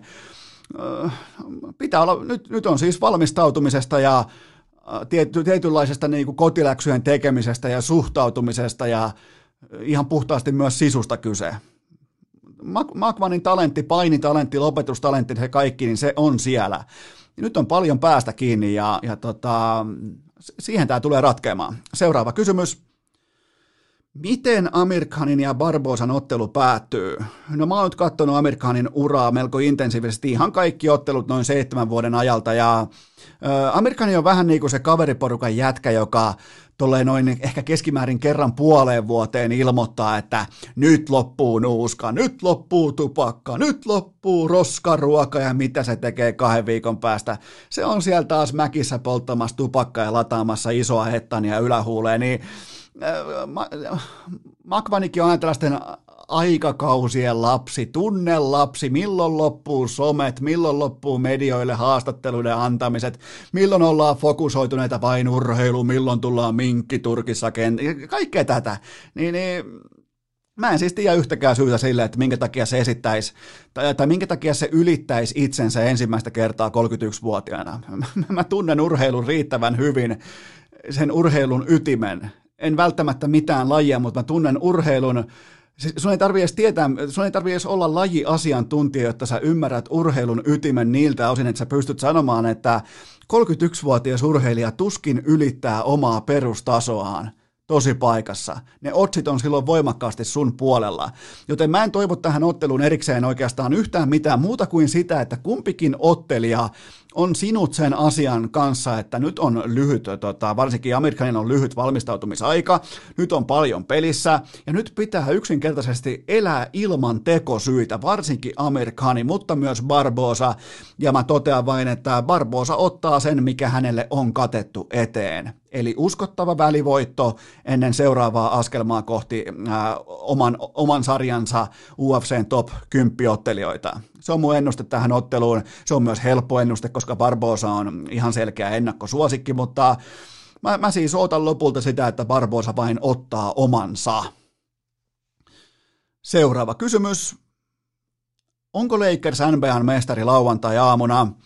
No ensinnäkin oli hienoa nähdä, tota, että joukkueen puolustaminen kävi voittamassa yhden ottelun, eli tämän ottelun numero neljä, ja Miami heitti kentällä neljäkymmentäkaksi pinnaa ja kaukaa kolmekymmentäneljä prosenttia, ja se nyt ei vaan Lakersia vastaa, se meinas riittää, mikä oli ihan täysin käsittämätöntä, mutta lopulta se ei kuitenkaan sitten ihan riittänyt kaksi kaksi ottelusarjan tasoitukseen, ja Lakers tukehdutti Miamin pelaamisen ihan melko tavalla arvostettavaa, totta kai overlapun tiimoilta erittäin karmealla tavalla. Että tämähän oli siis koripallootteluna ihan järkyttävää paskaa, jos mietitään viihdeaspektien kannalta, mutta aina ei voi miettiä senkään kannalta, koska joukkueen puolustaminen on useimmiten kuitenkin se, mikä käy hakemassa niitä mestaruuksia sitten tosi paikassa, mutta ja onhan se tavallaan oma lukunsa, että Lakers tarvitsee tilanteen, jossa Jimmy Butlerin pitää heittää avoin kolkki ohi, ja heti perään K C P:n pitää heittää avo, aika avoin tai jopa vähän ehkä haastettu kulmakolkki sisään laittaakseen pelin jäihin. Et siinä oli ihan täysin jättimäinen viiden pinnan swingi, mutta se kaikki on historiaa. Se on ihan kuin jotain muinaishistoriaa. Siis oliko se toissapäivänä se peli vai milloin se oli? En edes muista enää, mutta se, se ratkesi siihen hetkeen, kun Butler ei naulannut. Ja siinä on, se olisi ollut nimittäin yhden pinnan johtoasema Miamille. Ja se on myös se tilanne, kun LeBron ja kumppanit, ne alkaa... Ne alkaa hapuilemaan. LeBronilla on todella, todella pitkä ja kattava finaalihistoria liittyen niihin tilanteisiin, joissa vastustaja menee loppuhetkillä johtoon. LeBronilla on todella, todella synkkä historia niistä kyseisistä hetkistä, joten K C P kävi pelastamassa Lakersin nyt tämän ottelun osalta. Seuraava kysymys, ja siis ihan alkuperäiseen kysymykseen vastauksena vielä se, että kyllä vain, kuten ennen ottelusarjaa ennustin, Lakers voittaa viidessä ottelussa mestaruuden, joten kyllä vain Lakers on lauantai-aamuna N B A:n tuorein mestari. Seuraava kysymys, kenelle lopulta finaalien M V P? No varmaan pitää nyt sitten K C P palkita, että hän nyt kuitenkin oli se erottava tekijä kolme yksi johdon ja kaksi kaksi tasapelin välillä. Hän oli Lakersin paras ja tärkein pelaaja ratkaisuhetkillä, joten olisiko nyt se sitten K C P, mutta joo, ihan siis vakavasti ottaen, niin kyllähän LeBron naarasi tämän kyseisen, ehkä vähän hupipystin itselleen nyt nelospelin toisella puoliajalla, ja se on sitä myöten myös ihan ansaittu, koska A D:tä ei ole nyt näkynyt kahteen viime otteluun, ja kai se sitten oli toi LeBron Jamesin päiväuniviesti heti päikkäreiden jälkeen, kuulemma ennen nelosmatsia lähetti kaikille joukkuetovereille viestin, jossa luki must win, pakkovoitto, ja se oli kuulemma se ajava driving force, joka tota vei Lakersin nyt tähän kyseisen vaikeahkon ottelun voittoon, joten annetaan se pystynyt LeBronille, jotta, jotta hänen ei tarvitse esittää nyt sitten, että hän olisi iloinen, kun A D voittaa sen. Seuraava kysymys.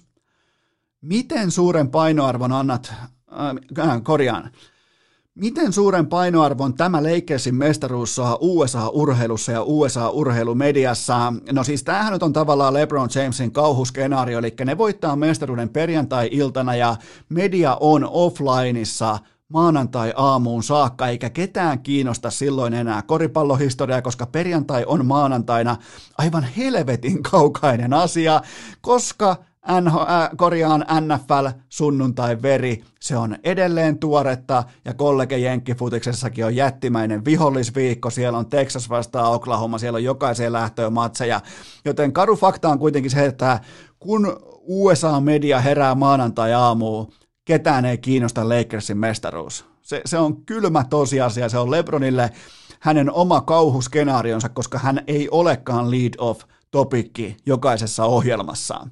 Ja mä myös uskon voimakkaasti, jopa vähän pelkään voimakkaasti, että LeBronilla on jo koko juhlaseremonia päässään käsikirjoitettuna, miten matkitaan kopea, miten istutaan pokaalin kanssa lentokoneessa, miten pukukopissa odottaa paita numero kahdeksan tai kaksikymmentäneljä, ja eiköhän siellä ole jonkinnäköinen tikattu, jonkinnäköinen Kobe LeBron takkikin. Se on varmaan teetetty valmiiksi, ne muistatte varmaan sen kuvan, missä Kobella on sellainen, onko se nyt jonkinnäköinen bomber-takki vai mikä ikinä se onkaan, sellainen huopatakki, missä on kaikkien, siinä on kaikkia niin kuin N B A-logoja, niin mä uskon, että LeBronit löytyy tällainen samanlainen takki, ja sitten siihen otetaan hieno valokuva, tietsä, vaikka jossain lentokoneessa pysti siihen viereen, ja mä, mä, mä ootan siis...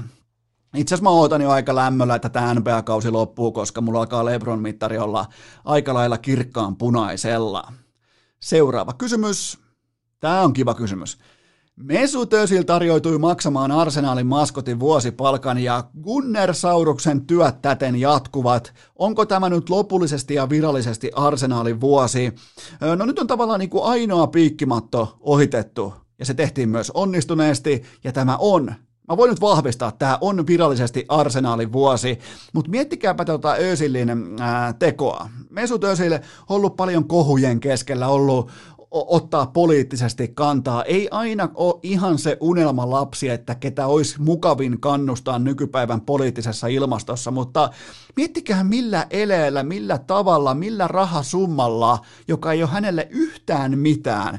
Miettikää, minkä määrän se voitti faneja, ei ainoastaan Arsenalin tiimoilta, vaan koko globaalin jalkapallon tiimoilta, kuinka paljon se voitti positiivista P R:ää itselleen yhdellä nappikauppasummalla, yhdellä eleellä. Ajatelkaa, todella fiksusti pelatut kortit, ja onhan se nyt kiva nähdä, että Gunnar Saurus on takaisin askissa ja Arsenal on mestari. Seuraava kysymys. Mitä muistiinpanoja teit Puolan ja Huuhkajien ystävyysottelusta?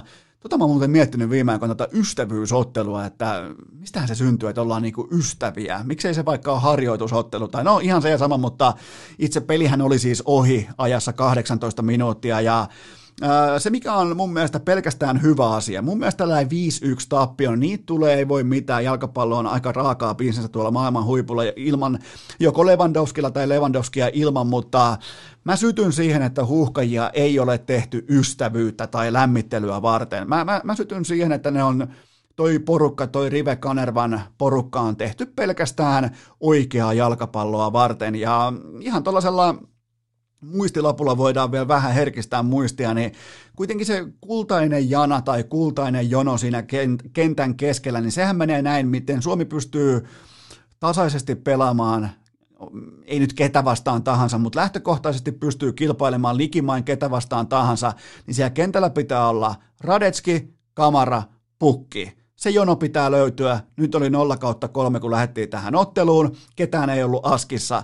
Ja silloin on turha haaveillakaan, että oltaisiin johtaja, tälleen jo, niin johtajuuden tasolla, oltaisiin riittävän aikuisia, oltaisiin ihan normi rauhallisuuden tasolla riittävän, riittävän kypsiä pelaamaan huippujoukkoita vastaan, joten tämä on siis tulos, mikä tulee silloin, kun lämmitellään ja ollaan ystäviä. Huuhkajat on aika vittumainen porukka, ne ei ole kauhean ystävällinen porukka, ja mä tykkään siitä, että ne pelaa parhaimmillaan. Miettikää, me ollaan itketty täällä parikymmentä vuotta, kolmekymmentä vuotta sitä, että minkä takia ei pelata hyvin niin kuin tosipaikoissa, niissä otteluissa, millä on merkitystä, niin nyt kun tämä vaakakuppi on toisinpäin, niin ei nyt ainakaan aateta tästä itkemään, että Huuhkajat on parhaimmillaan tosimatseissa. Joten sunnuntaina keskiviikkona vastassa onkin sitten Bulgaria ja Irlanti, ja siihen voi laittaa odotukset nyt sitten taas kuuteen pisteeseen Nations Leaguessa, ja edelleen toi Irlanti voitto vieraskentällä, niin se oli todella, todella kova näyttö siitä, että miten pelataan silloin, kun mitään on panoksena, joten mä otan tällaisen viisi yksi tappion Mä otan tämän vastaan jopa ilon kautta, koska se todistaa mulle sen hypoteesin todeksi tai sen arvion todeksi, että toi porukka on tehty pelaamaan vain ja ainoastaan silloin, kun marmorit on pöydällä. Ja mä, mä, mä, tykkään, mä tykkään siitä huuhkajaporukasta, koska mä oon nähnyt riittävästi sitä huuhkajaporukkaa aikoinaan joku kymmenen, seitsemän, kahdeksan, yhdeksän vuotta sitten, kun nämä tosipelit, nämä arvoottelut, nämä niin kuin tärkeät pelit, niin ne oli ihan täyttä hevonpaskaa, kun taas sitten ystävyysotteluissa, niin herra jumala, kun oli kenttä täynnä pelejä ja Maradona ja Lothar Matteusta. Seuraava kysymys. Niin ja se muuten pitää sanoa vielä erikseen, että Ilmari, Roberto Carlos Reisi, Niskanen, todella komea maali takakulmaan, siis erittäin hieno maali ja kyllä ne reidet ne T V-kamerassakin, niin kyllä ne on pakko ottaa tosissaan. Se on siis Ilmari Niskanen ehdottomasti seurantaa, koska sieltä löytyy niin kuin takajerkkua, löytyy tuosta tukkiparista, jota hän kantaa tuossa vatsansa alapuolella. Seuraava kysymys.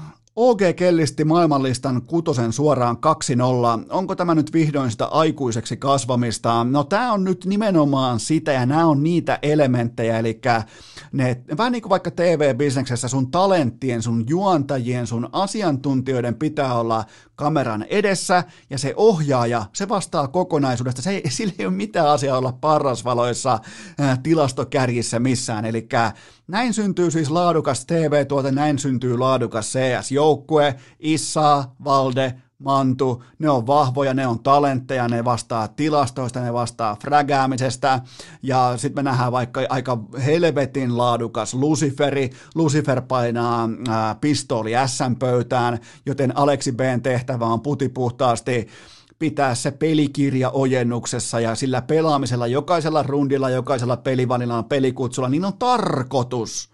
Se, sitä on aikuiseksi kasvaminen huippu-urheilussa, että jokainen pelivalinta, jokainen vaikka, ihan on, on kyseessä vaikka sitten jalkapallo, jääkiekko, herra jumala, pokeri, sakki, C S, mikä tahansa, niin toiminnan pitää olla tarkoituksenmukaista, jotta se on aikuisten toimintaa, koska lapsillahan se on sitä, että hei mennään hiekaa, oi mennään maailmanpyörään, mennään vuoristorataa, kun taas aikuisen se homma pitää olla paketissa. Ja tämä oli siis aikuisten, tämä oli aikuismainen voitto ja, ja, ja kun tämä jako on tämä, jako on selkeä ja se on nähdynlainen ja nämä talentit on riittävän hyviä. Ei tarvitse olla edes näin hyviä, koska mun mielestä vähän jopa pelattiin yläkanttiin, mutta talentit kun on riittävän hyviä, eli Issa, Valde, Mantu ja Lucifer, niin O G on maailman top viisi joukkue. Se on, se on vääjäämätön tosiasia, eli nyt kun tämä jako pysyy ja tämä nimenomaan, että Aleksi B on puhtaasti ohjaaja, ei missään nimessä ykkösfrägääjä tai tilastojen kärjessä, niin silloin O G on erittäin hyvässä positiossa.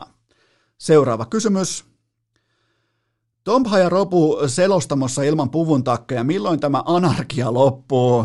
No, jos O G pelaa näin ja Tomphan, tavallaan jos O G pelaa tällä tavalla, tällä tasolla, tällä systeemillä, tällä tehokkuudella, niin Tomphan tulee kantaa jatkossa aina assembly huppari ja Ropun pitää pukeutua Steve Jobsiksi. Se on niinku, se on vaan kylmä fakta, että nyt ei voi päästä irti niistä vaatteista, joilla on voitettu. Ja, ja itse asiassa koko sen Telian ruudun, sen tulee olla jatkossa vastaavalla tavalla vähän utuinen, jopa vähän savuinen, että saadaan pidettyä tämä kollektiivinen O G-unelma elossa. Se oli muuten vähän kuin olisi koko ajan, mä ootin koko ajan, että savukranaatti tai valokranaatti hälvenee, kun mä katsoin sitä lähetystä, mutta se oli nyt vaan ripauksen verran utuisempi, kun mä olin tottunut tähän E P L:n kuvatyyliin, nyt oli erilainen kuvapehmeys nyt sitten E S L:llä, niin siinä oli ihan selkeä ero, mutta sitäkään ei voi vaihtaa, ja nyt sitten tänään torstaina O G vastaan Fase, se on kahdeksantoista kolmekymmentä, tämä tulee varmaan, tämä jakso ehtii tulla ennen sitä ulos, niin ehkä ehditte tämänkin kohan kuuntelemaan ainakin osa teistä,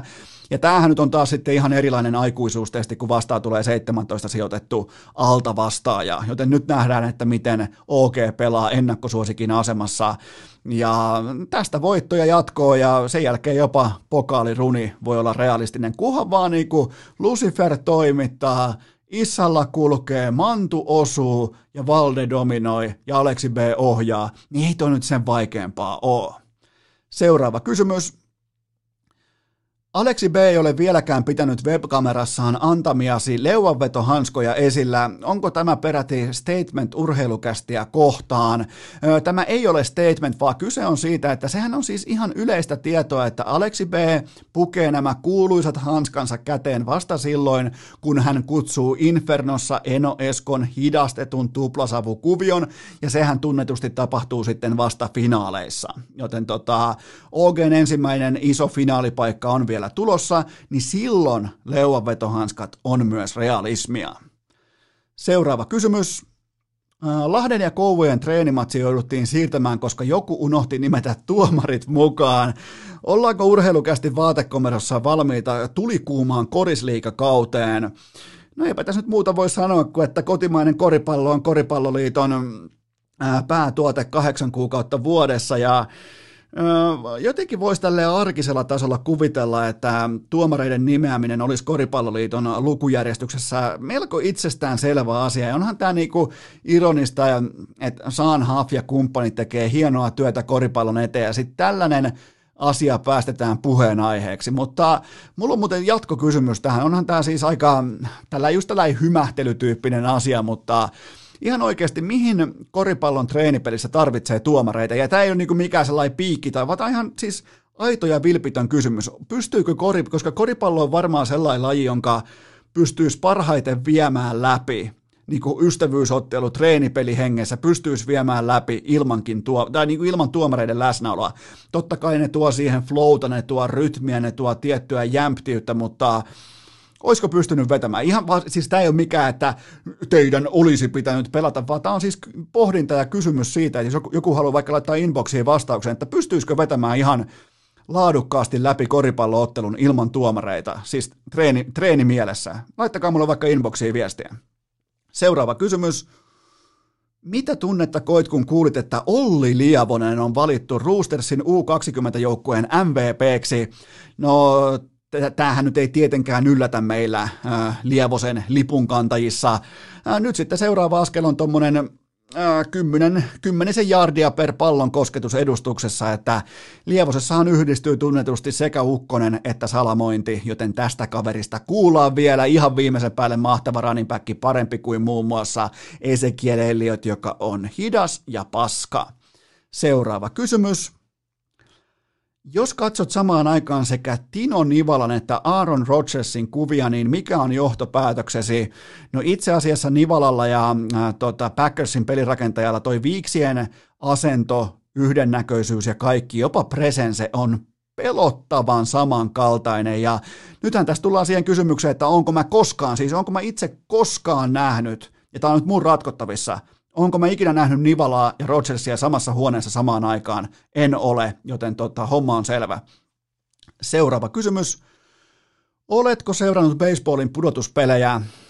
En ole, mutta kannatan ehdottomasti Houston Astrosia, koska mä haluan nähdä, että miten koko laji palaa maan tasolle. Miten se, niinku, se, se roihuaa liekissä ja romahtaa lattiaan, kuin Puljujärven ensimmäinen stintti N H L:ssä. Mä niinku, sitä mä en silloin halunnut nähdä, mutta tämän mä haluan nähdä, että miten kun Houston Astrosin huijarit voittaa World Seriesin, on sitten kyseessä koronakausi tai mikä tahansa, mutta mä haluan nähdä, koska toi laji on siis kaikista pahiten tällaisiin niin kuin kliseisiin ja historiaan nojaava, oikein uppiniskainen junttilaji, niin olisi hienoa nähdä, että miten huijarit voittaa tämän mestaruuden ja ennen kaikkea vielä siten, että Astros huijaisi edelleen. Se olisi, niin kuin, se olisi piste iin päälle, että niillä olisi, koska nythän kukaan ei enää epäile, kun ne on kerran jäänyt jo kiinni, että ne huijaisi lisää, niin päinvastoin nyt vaan pidempiä puita uunia ja isompaa niin kuin isompaa jonkinnäköistä sähkötunnistinta jalkaa, että tietää minkälainen syöttö on tulossa, joten mä kannustan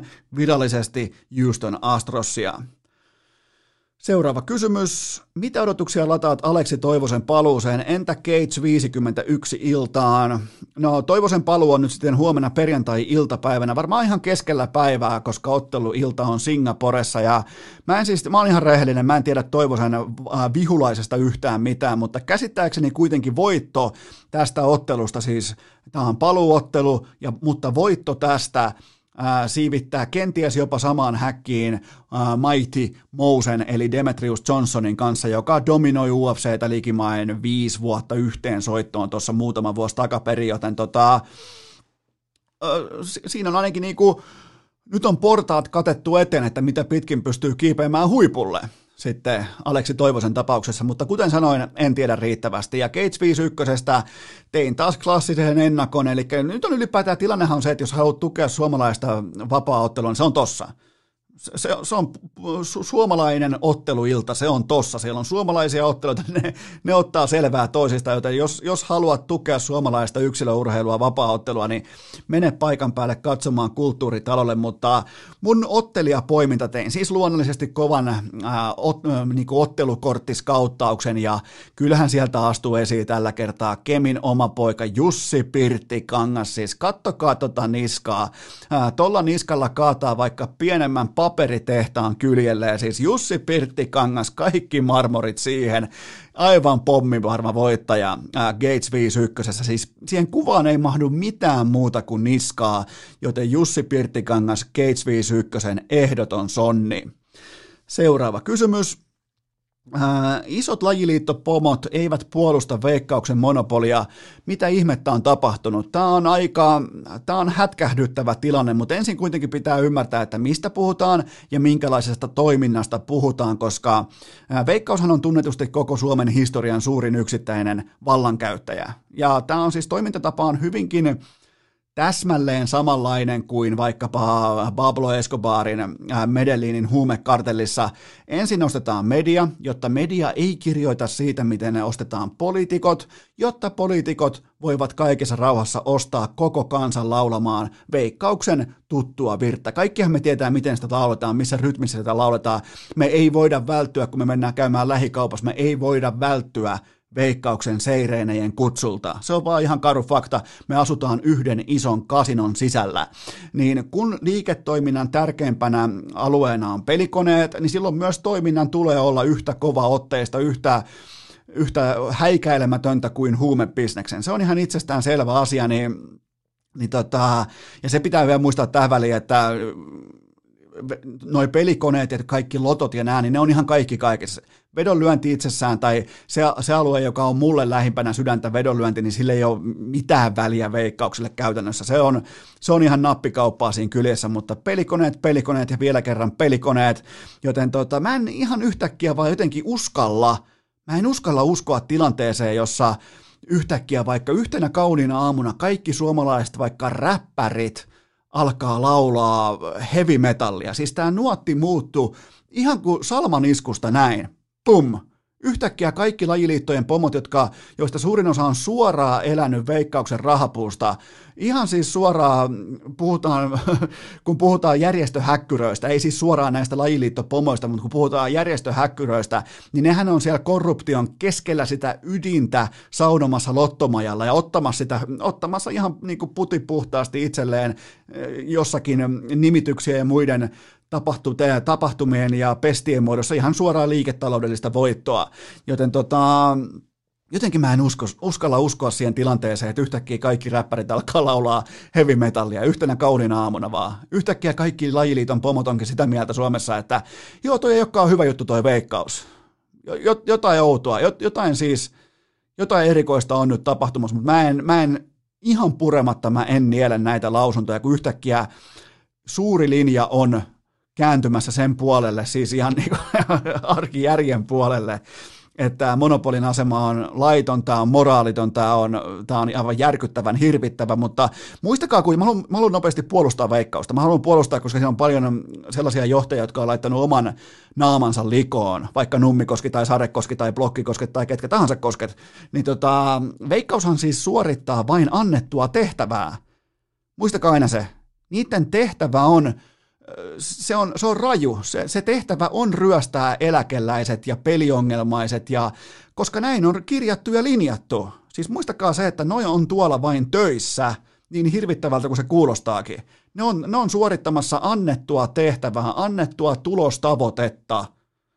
Se ei ole heidän vikansa, että, että heidän työkuvansa on se, että ryöstetään eläkeläiset ja ryöstetään peliongelmaiset. Se, se ei ole heidän vikansa. Se on paljon korkeammalla poliittisessa päätöksenteossa se vika, se valuongelma.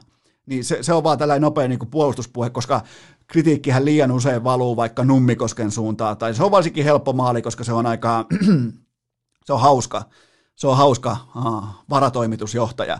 Joten tota, muistakaa se, ne on tekemässä annettua tehtävää. Suomen kansa on antanut sen tehtävän heille. Ehkä tietämättään, ehkä haluamattaan, ehkä korruption kautta sitten suhteessa vallanpitäviin tahoihin, mutta se kuitenkin on annettu se tehtävä Veikkaukselle noin.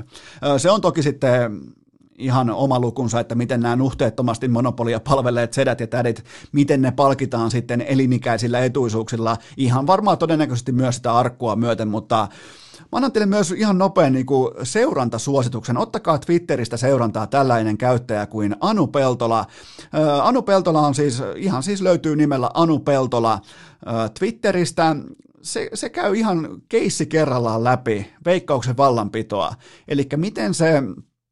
Miten Veikkauksen, kun, kun sä oot siellä nuhteeton palvelija, mitä hyviä asioita se tarkoittaa sun elämässään? Ja ihan siis kaikkia avoimia asiakirjoja, joita on pakko kirjata, koska on pakko olla myös Suomen kansalle valitettavasti aika julkista tietoa, niin se käy niitä läpi siellä ihan rauhassa, koska mä en välttämättä pysty, kun sykkeet nousee ja, ja tota, niinku, tällainen tietty niinku narratiivi tai...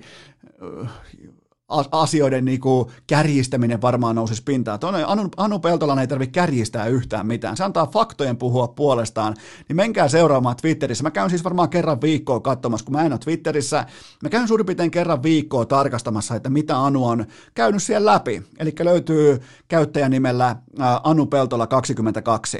Niin on, on siis uskomatonta materiaalia, ihan siis arkisesta vallankäytöstä, niin ehkä se antaa sulle, mulle, meille kaikille täsmällisen kuvan siitä, että miksi vihdoinkin tämä erittäin ongelmainen, koko kansaa syövyttävä monopoli nimeltä Veikkaus on vihdoin siirtymässä ikään kuin nykypäivän aikaan. Siis todennäköisesti parikymmentä vuotta myöhässä, mutta kuitenkin.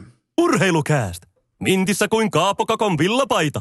Tähän välikköön mulla on teille rakkahat kummikuuntelijat erittäin tärkeä kaupallinen tiedote ja sen tarjoaa liikku piste fi, koska Liikun synttäriviikko, kymmenvuotis synttäriviikko, se on vielä tänään, se on vielä huomenna ja se on vielä lauantaina tulilla, joten kertokaa kavereille, laittakaa infoa eteenpäin, että Liikulla on aivan absoluuttisen kaunis alennus kaikille uusille asiakkaille. Kuunnelkaa, jäsenmaksu ja eka kuukausi yhteensä kymmenen euroa. Siinä on alennusta neljäkymmentäkahdeksan euroa. Miettikää, ne antaa sulle neljäkymmentäkahdeksan euroa rahaa käteen.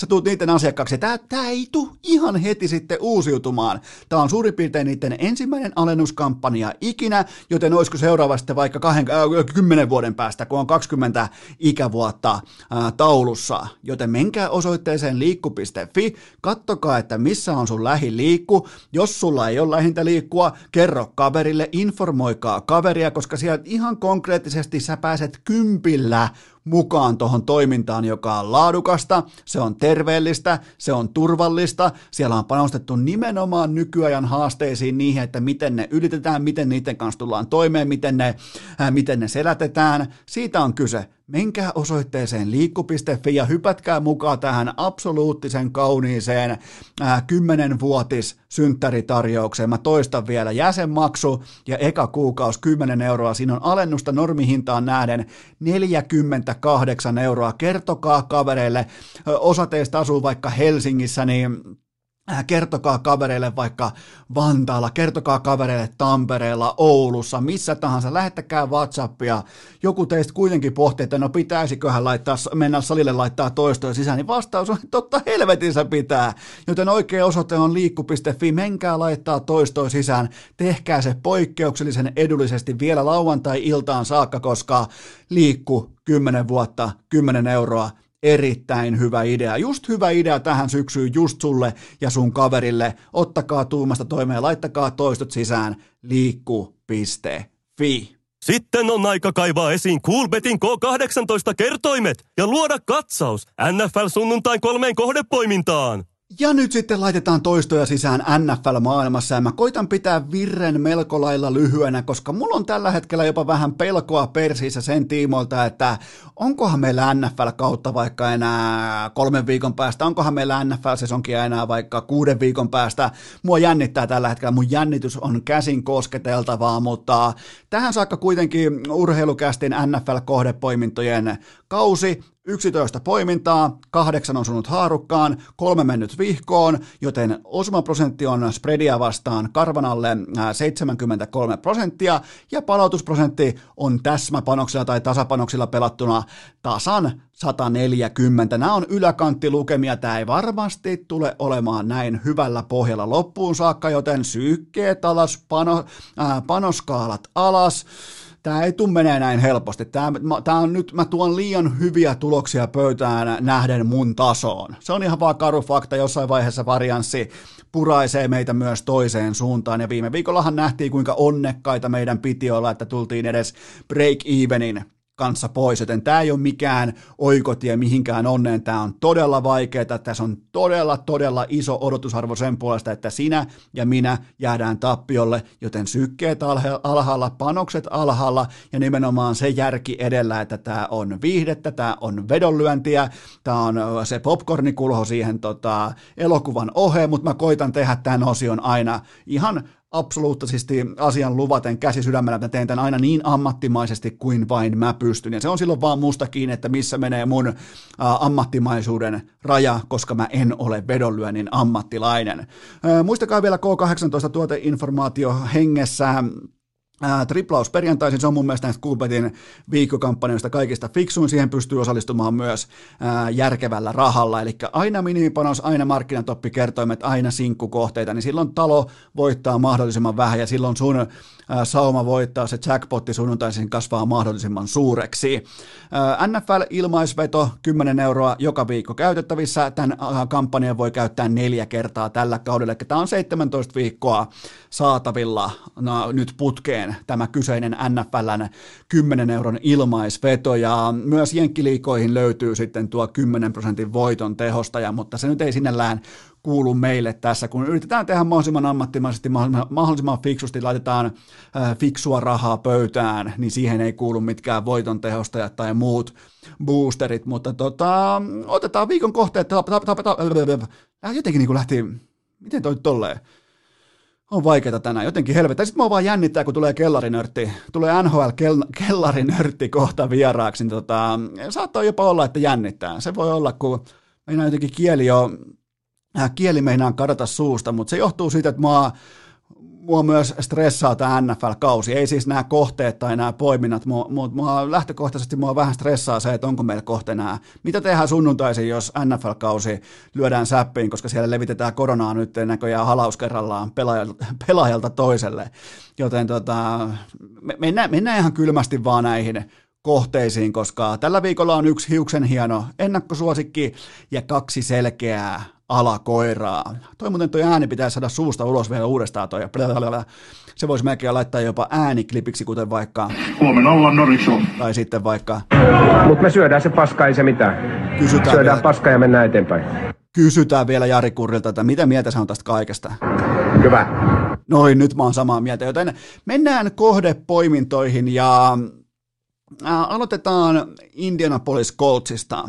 Ne on puolentoista pisteen alta, äh, korjaan ennakkosuosikki, eli poimintaan Indianapolis Colts miinus puolitoista pistettä.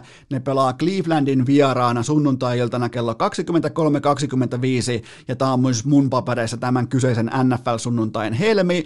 Äh, mulla on teille kysymys, mitä U S A-urheilumedia on rummuttanut koko helvetin viikon? Aina lead-off-topikki, aina kärkiaihe, kärkitopikki, mikä se on ollut? No se on ollut tietenkin se, kuinka Cleveland Brownsin kaikkien aikojen hyökkäysmankeli painoi neljäkymmentäyhdeksän paunaa Dallasin leukaan. Se on siis se, mikä on nyt ängetty tuulipukuvedonlyöjien kurkusta alas, se tosiasia, että noi teki paljon, paljon, paljon kulkaa pisteitä, ja niitä ei pysäytä nyt, niin kuin ihan virallisesti niitä ei pysäytä yksikään tässä maailmassa, ei edes kahdeksankymmentäviisi Bears eikä kukaan, ei, ei yhdeksänkymmentäkahdeksan Bulls tai muu vastaava, vaan siis tää on nyt, ja on siis tehty, tehty julkisen aika selvästi, että, että tota, tämä Browns ja sen hyökkäys on nyt kovinta paskaa sitten ikinä.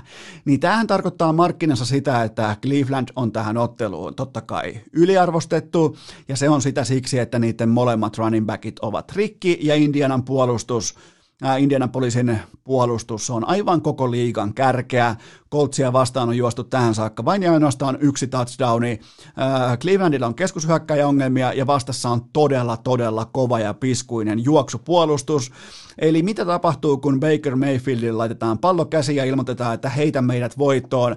No se tarkoittaa sitä, että kun äh, tilastopohjalta, kun Baker Mayfield heittää ottelussa vähintään kaksikymmentäviisi kertaa, se tarkoittaa keskimäärin sitä, että Browns häviää. Ja tämä ei ole niinku mikään hatusta vedetty tilasto, vaan siinä menee se raja. Jos Baker Mayfield heittää yli kaksikymmentäviisi kertaa, niin se on se kultainen raja. Jos hän heittää vähemmän, Brownsin voitto-odotukset, ne oikeastaan suorastaan niin kuin nousee kohti kattoa. Jos se heittää enemmän, ne voitto-odottamat tulee kohti lattia. Ja nyt on pakko heittää, nyt on pakko keksiä jotain, koska palloa ei pysty juoksemaan äh, kuin Dallas Cowboysin hevonpaska puolustusta vastaan.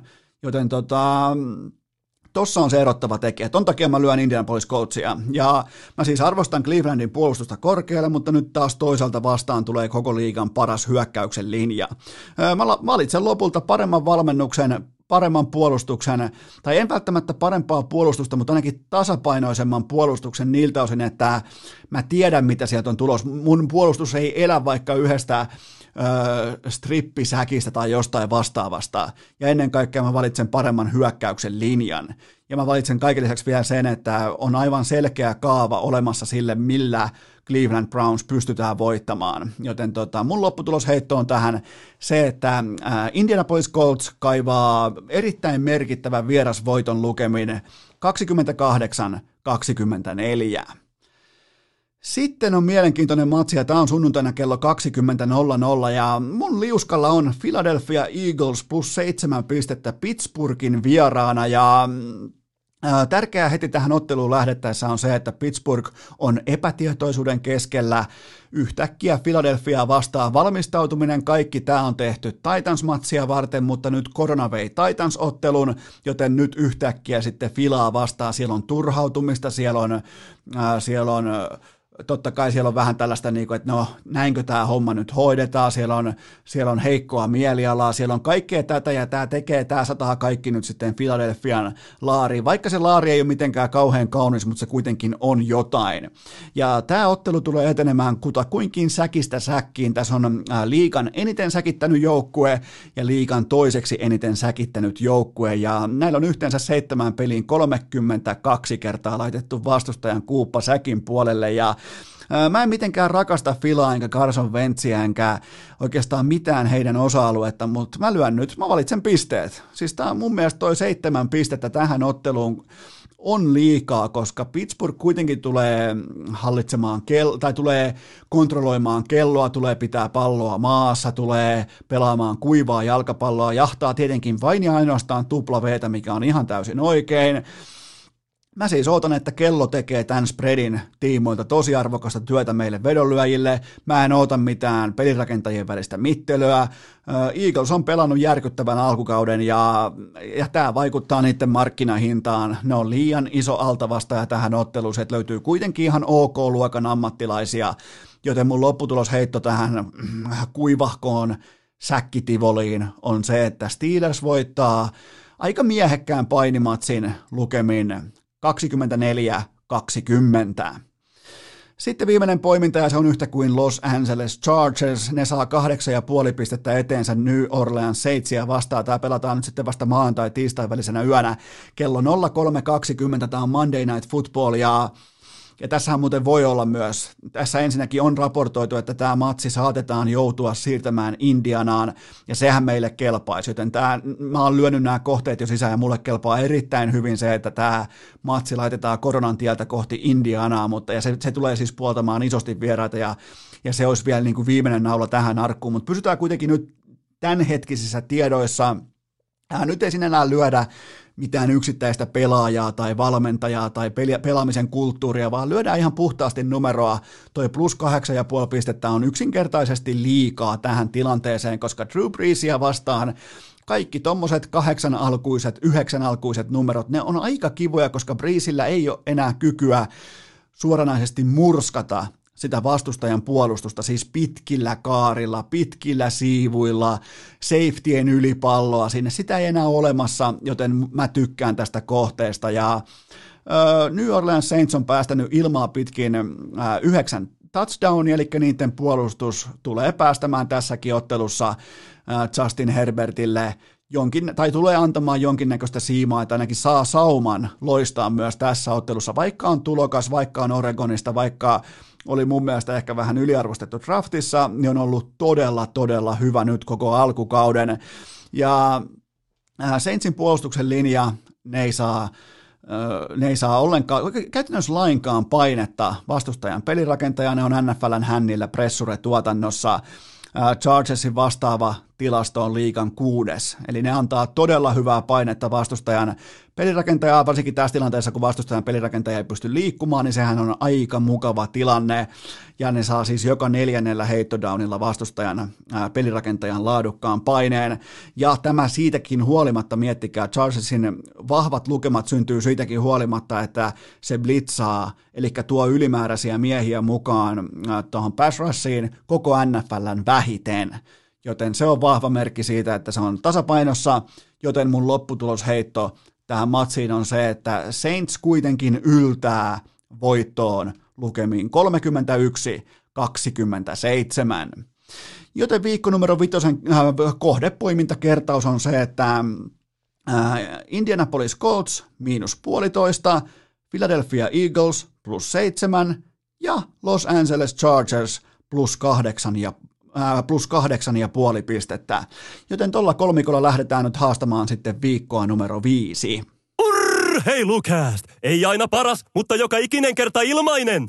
Ja nyt sitten mä suorastaan vaadin kaikilta kummikuuntelijoilta äärimmäistä tarkkuutta, koska tämä tässä saattaa olla Urheilukästin piskuisen mainoshistorian paras yksittäinen alennus, ja tämä on myös kaupallinen tiedote, ja tämän tarjoaa elisa piste fi kautta Urheilukäst, koska nyt sunnuntaihin mennessä, jos sä oot miettinyt uutta laatu telkkaria, joka on suurin piirtein kuusikymmentäviisi tuumainen, niin se on nyt tässä, koska mä sain puhuttua Samsungin Q L E D:n oikein tämän vuoden malliston, kaksituhattakaksikymmentä malliston. Mä sain puhuttua sen teille, kuulkaa, neljäsataaviisikymmentä euron alennukseen.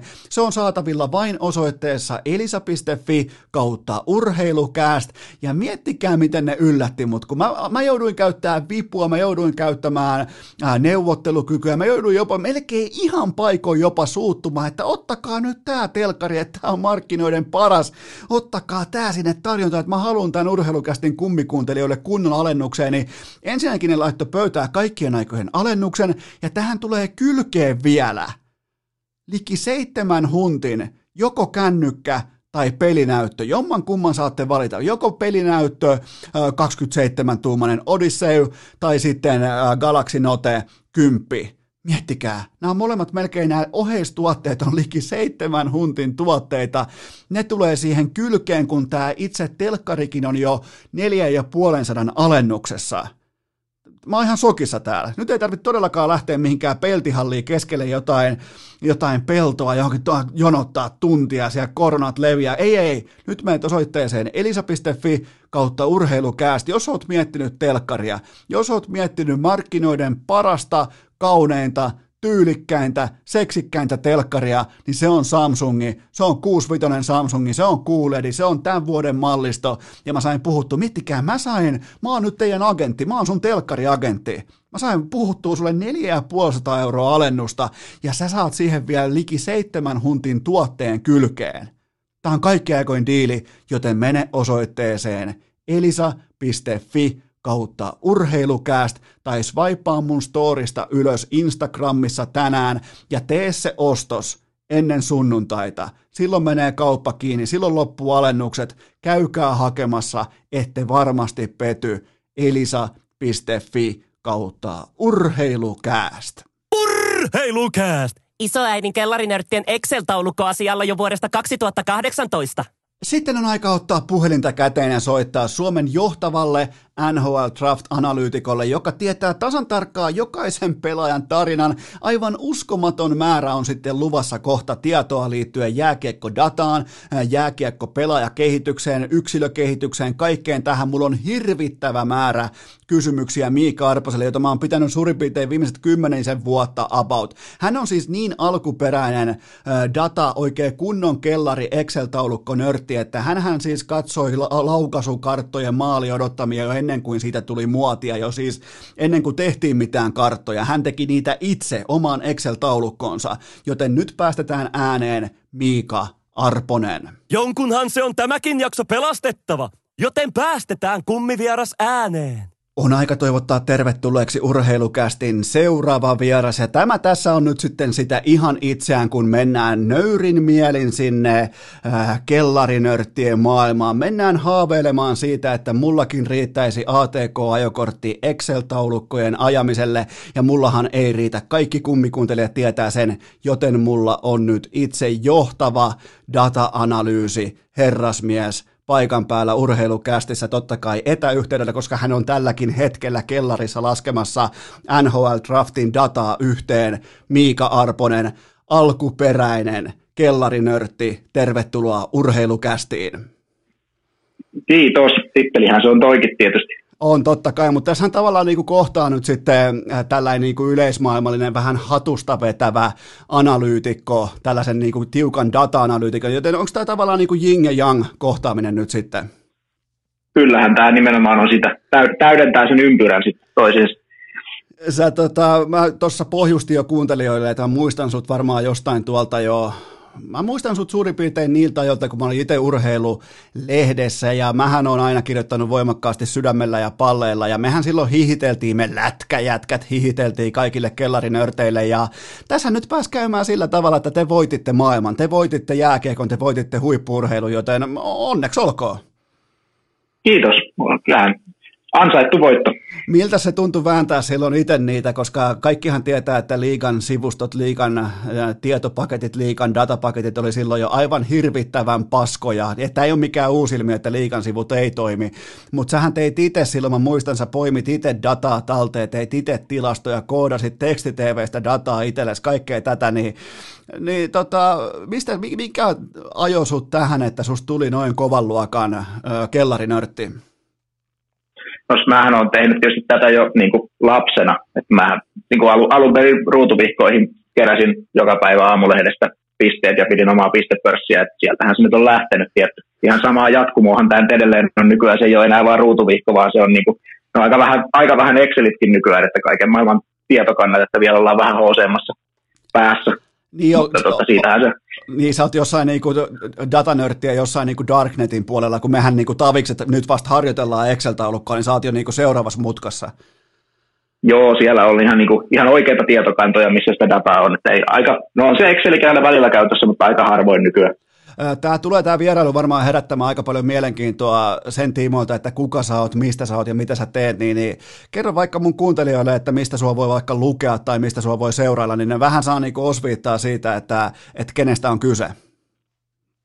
No pääasiassa, pääasiassa nykyään voi lukea Twitteristä tai sitten Jääkiekkolehdestä, että tässä viime aikoina, viime aikoina on, niin kuin, mihin on kirjoittanut, niin on lähinnä se Jääkiekkolehtiä satunnaisesti muualle. Aika, aikaisemmin tota... Aika monta vuotta meni jatkoajassa, olen vieläkin siellä mukana, mutta en oikeastaan kyllä kirjoita yksi, kaksi juttua ehkä vuodessa. Ja sitten tuossa pari vuotta oli Kiekkoareenassa silloin, kun se oli, Kiekkoareena oli pystyssä Rauhasen muistolle, niin tota, silloin kirjoitin sinne sen, sen pari vuotta. Mutta nyt tosiaan, niin oikeastaan se, jos, jos Jääkiekko-lehdessä on tilastojuttuja, niin ne on nykyään mun käsiala. Milloin sä, jos pitäisi joku vuosiluku sanoa tai joku, niin sä aistit etupellossa, mä annan sulle siitä todella ison krediitin, koska nykyäänhän se on ihan selvää, kun puhutaan vaikka mun suosikkiliikoista N H L, N B A, N F L, niin se on, ne, ne data-analyytikot, ne on voittanut tämän bisneksen itselleen, ne, ne hallitsee maailmaa, niin mi, milloin sä, koska sä olit ihan selvästi vähän niin kuin etupellossa, niin mikä oli sulle sellainen vuosiluku tai vastaava, että sä aloit huomaamaan, että hetkinen, että näillä niinku tilastoilla ja näillä, koska tilastohan siis on aina, se on, se on merkintä tapahtumasta, joka on tapahtunut oikeasti. Ja sitten kun niitä on riittävästi samassa pinossa, niin syntyy otanta, syntyy datapaketti, syntyy asia, jota voi hämmentää. Niin milloin sä teit sen huomioon, että hetkinen, näähän korreloi tuohon totuuden tapahtumiin tuolla kentällä, että mullahan on tässä vähän niin kuin vipua käytössä suhteessa tällaisiin niin kuin mielipide, vaikkapa niin kuin analyyseihin.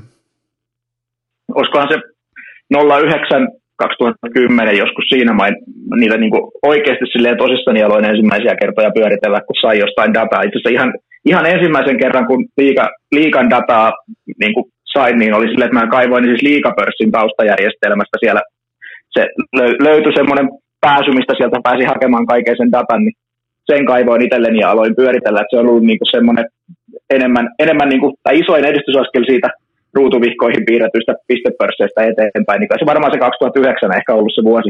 Niin siis sä kävit, siis onks, onks tilanne se, että sinne voi, niinku, jos osaa käyttää A T K:ta riittävän hyvin, niin sä voit mennä, niinku, mä en osaisi valita pelaajia liigapörssiin, mun mielestä se on ihan absoluuttista hevosen paskaa ylipäätään sen muotoinen fantasy-pelaaminen, mutta to, joka tapauksessa niin sä kävit siis koukkaamassa jostain takaportista niiden datan ja teit niistä omia analyysejä. Joo, sieltä löytyi, löytyi tota... Se, mistä, mistä ne kaikki datat sai imastua itselleen talteen, niin sieltä niin kuin ensimmäisen kerran. Sen jälkeen nyt on sitten tietysti ollut datapääsyä, dataa ihan virallisia reittejä ja vähän välillä vähän, vähän vähemmänkin virallisia, mutta, mutta sitä dataa on sitten tullut aika paljon muualtakin. Mutta sieltä liigapörssistä tuli ihan ensimmäiset.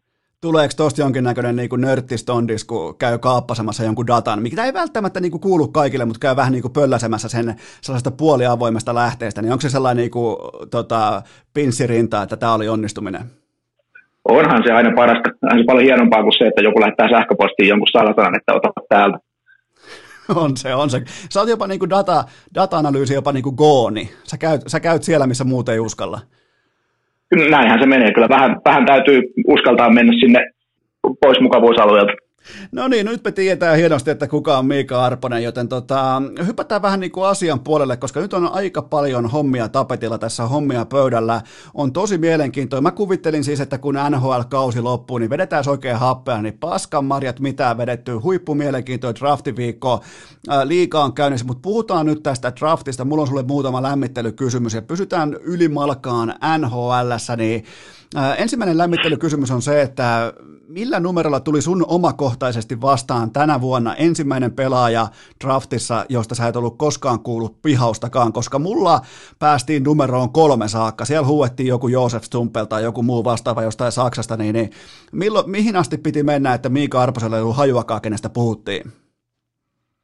Tänä vuonna tuli jopa vähän aikaisemmin kuin monina muuna vuonna, mutta viisikymmentäkahdeksan numerolla Boston varas Mason Lorai, tai miten toi lausutaan, toi nimi, sukunimi, mutta siis sen nimisen kaverin, niin siitä ei kyllä ollut, kun se nimi huudettiin, niin ei ollut mitään käsitystä. U S H L:ssä pelaava pakki, mutta ei, en, en, en muista, että olisin kiinnittänyt mitään huomioon, vaikka olisi jossain tullut nimi vastaan. Otitko, otitko jopa pienen tällaisen niin kuin suuttumisen Bostonin suuntaan, että kehtaa, kehtaa tällä tavalla vetää mattoa alta? Ei, kyllähän se, he on ehkä nähnyt siinä sitten jotain, kyllä kävin.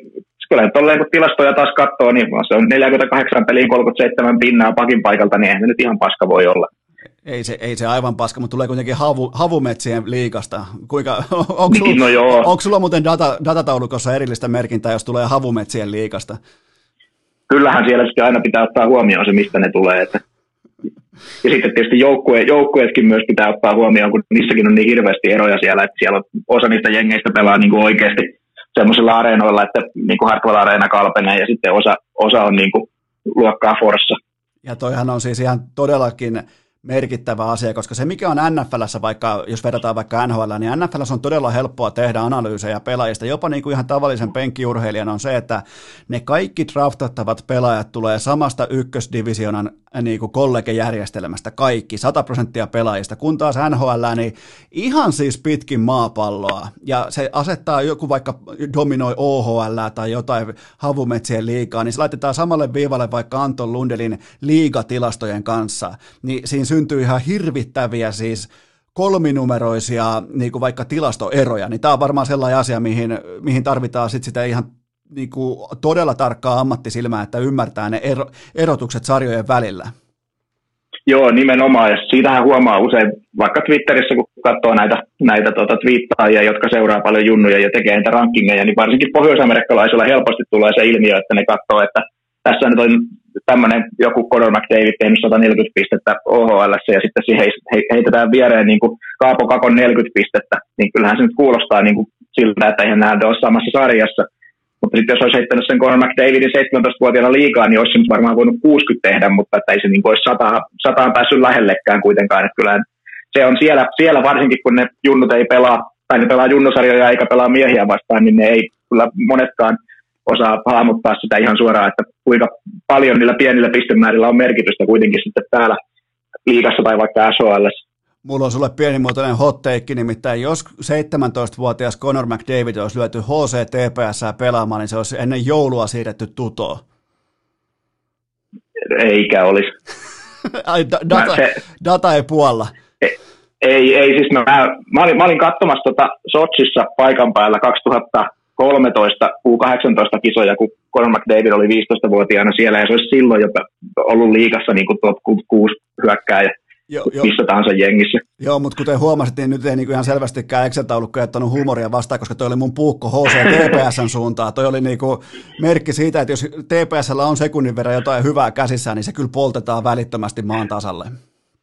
Se on kyllä totta. Joo, mutta vaikka en... kyllähän onhan, on, on, on, on, on ne osannut ne Kako ja Rantasen sen tässä käsitellä, että kyllä siellä jotakin silmää on välillä sen tässä ollut.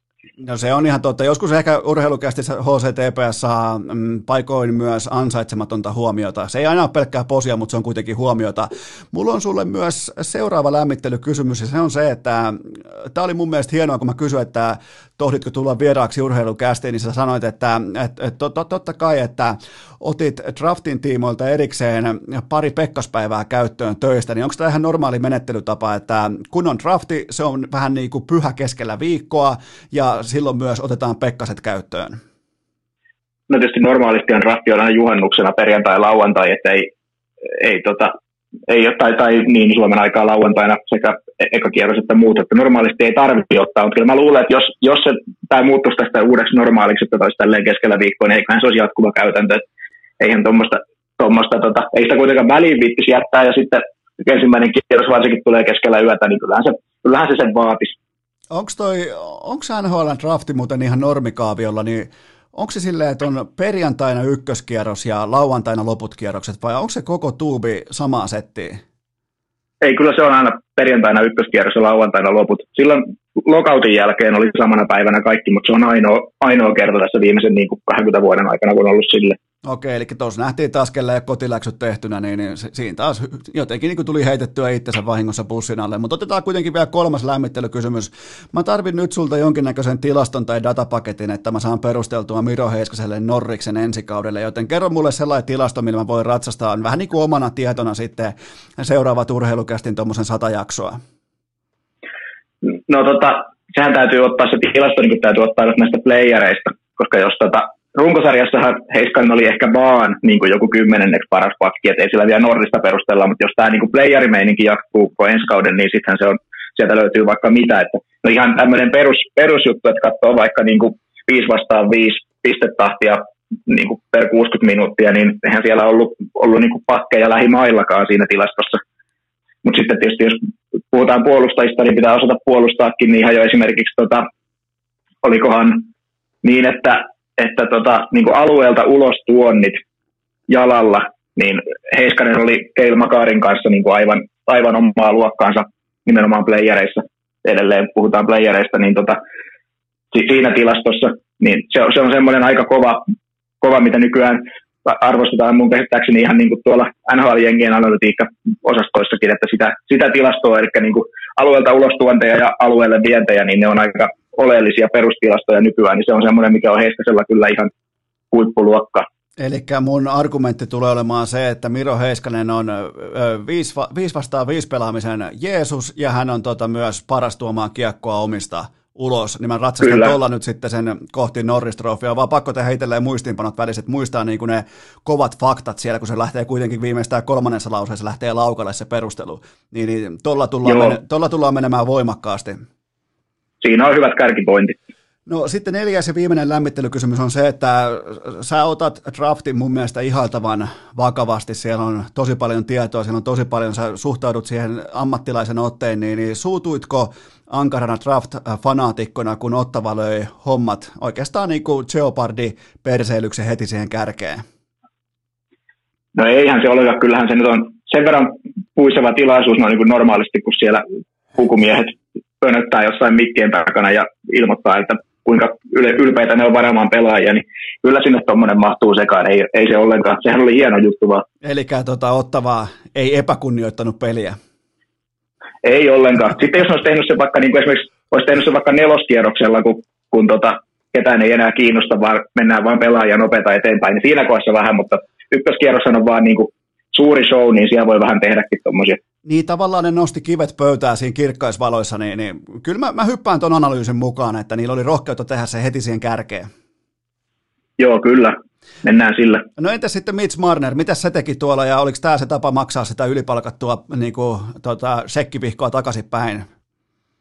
No, sitä mä en oikeastaan hirveästi koskaan ymmärtänyt, että mikä pointti siinä on tuoda näitä, näitä tota, tähtiä, antaa näitä varauksia. Voi sitten olla hieno juttu siinä hetken aikaa sille junnulle, joka varataan, että siellä on Mitch Marner tai vaikka joku Jonathan Taves sanomassa sen nimen, mutta no, ne, ne vasta tönkköjä onkin verrattuna niihin puukumiehiin yleensä, että en mä tiedä, ei, mikä siinä on se pointti. Onko tässä haittaakaan, mutta turhaahan se on.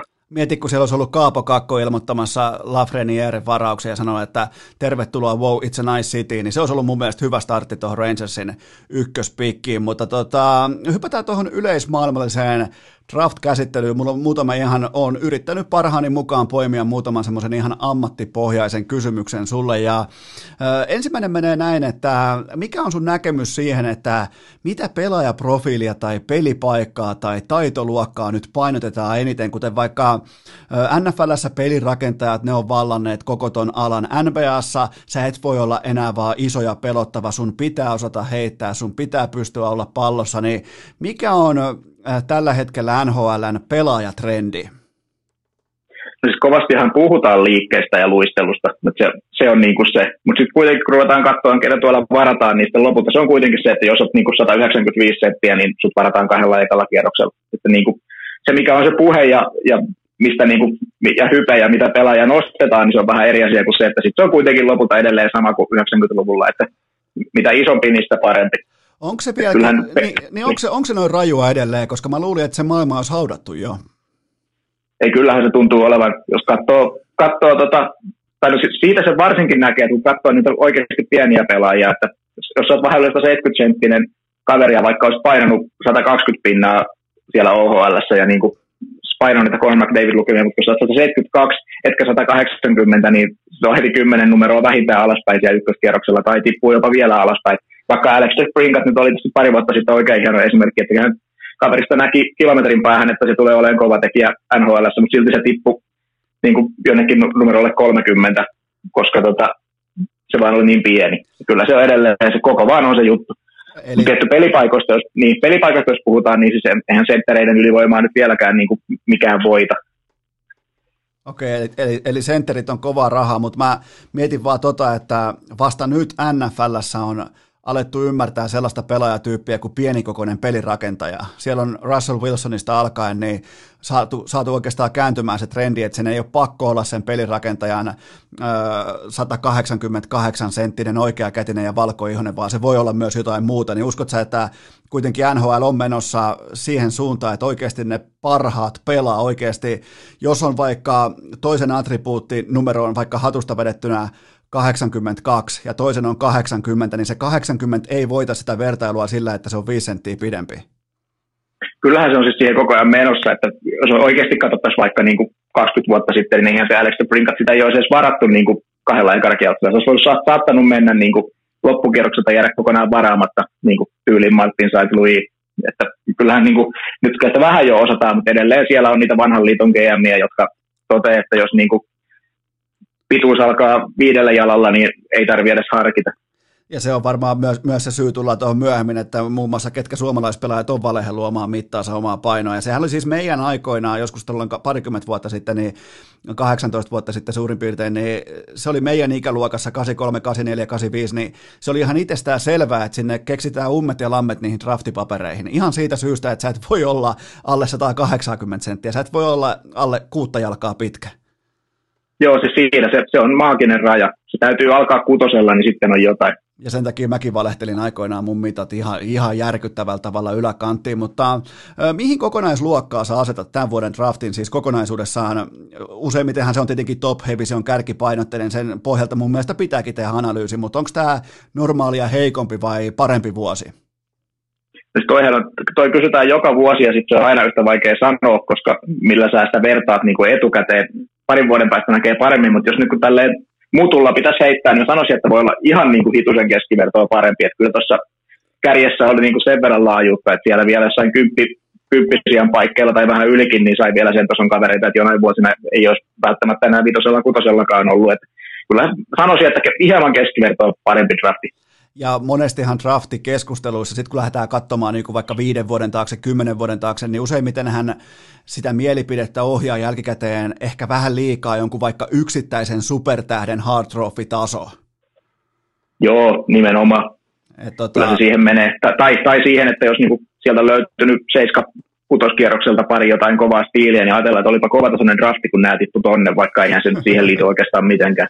No montako tällaista niin kuin pommin varmaan oikein Surefire-tähtipelaaja tuosta draftiluokasta voi nyt nimetä, että otetaan esimerkiksi vaikka kaksituhattakuusitoista, niin silloinhan meidän iso äitikin pystyi toteamaan, että okei, Auston Matthews ja Patrick Laine, niin niistä tulee supertähtiä tuohon liigaan, niin suurin piirtein sellaisena niin kuin könttäsummana, niin kuinka monta ihan tähtipelaajaa me saadaan, kuinka monta All-Star-tyyppistä pelaajaa me saadaan tuosta tästä kyseisestä draft-luokasta?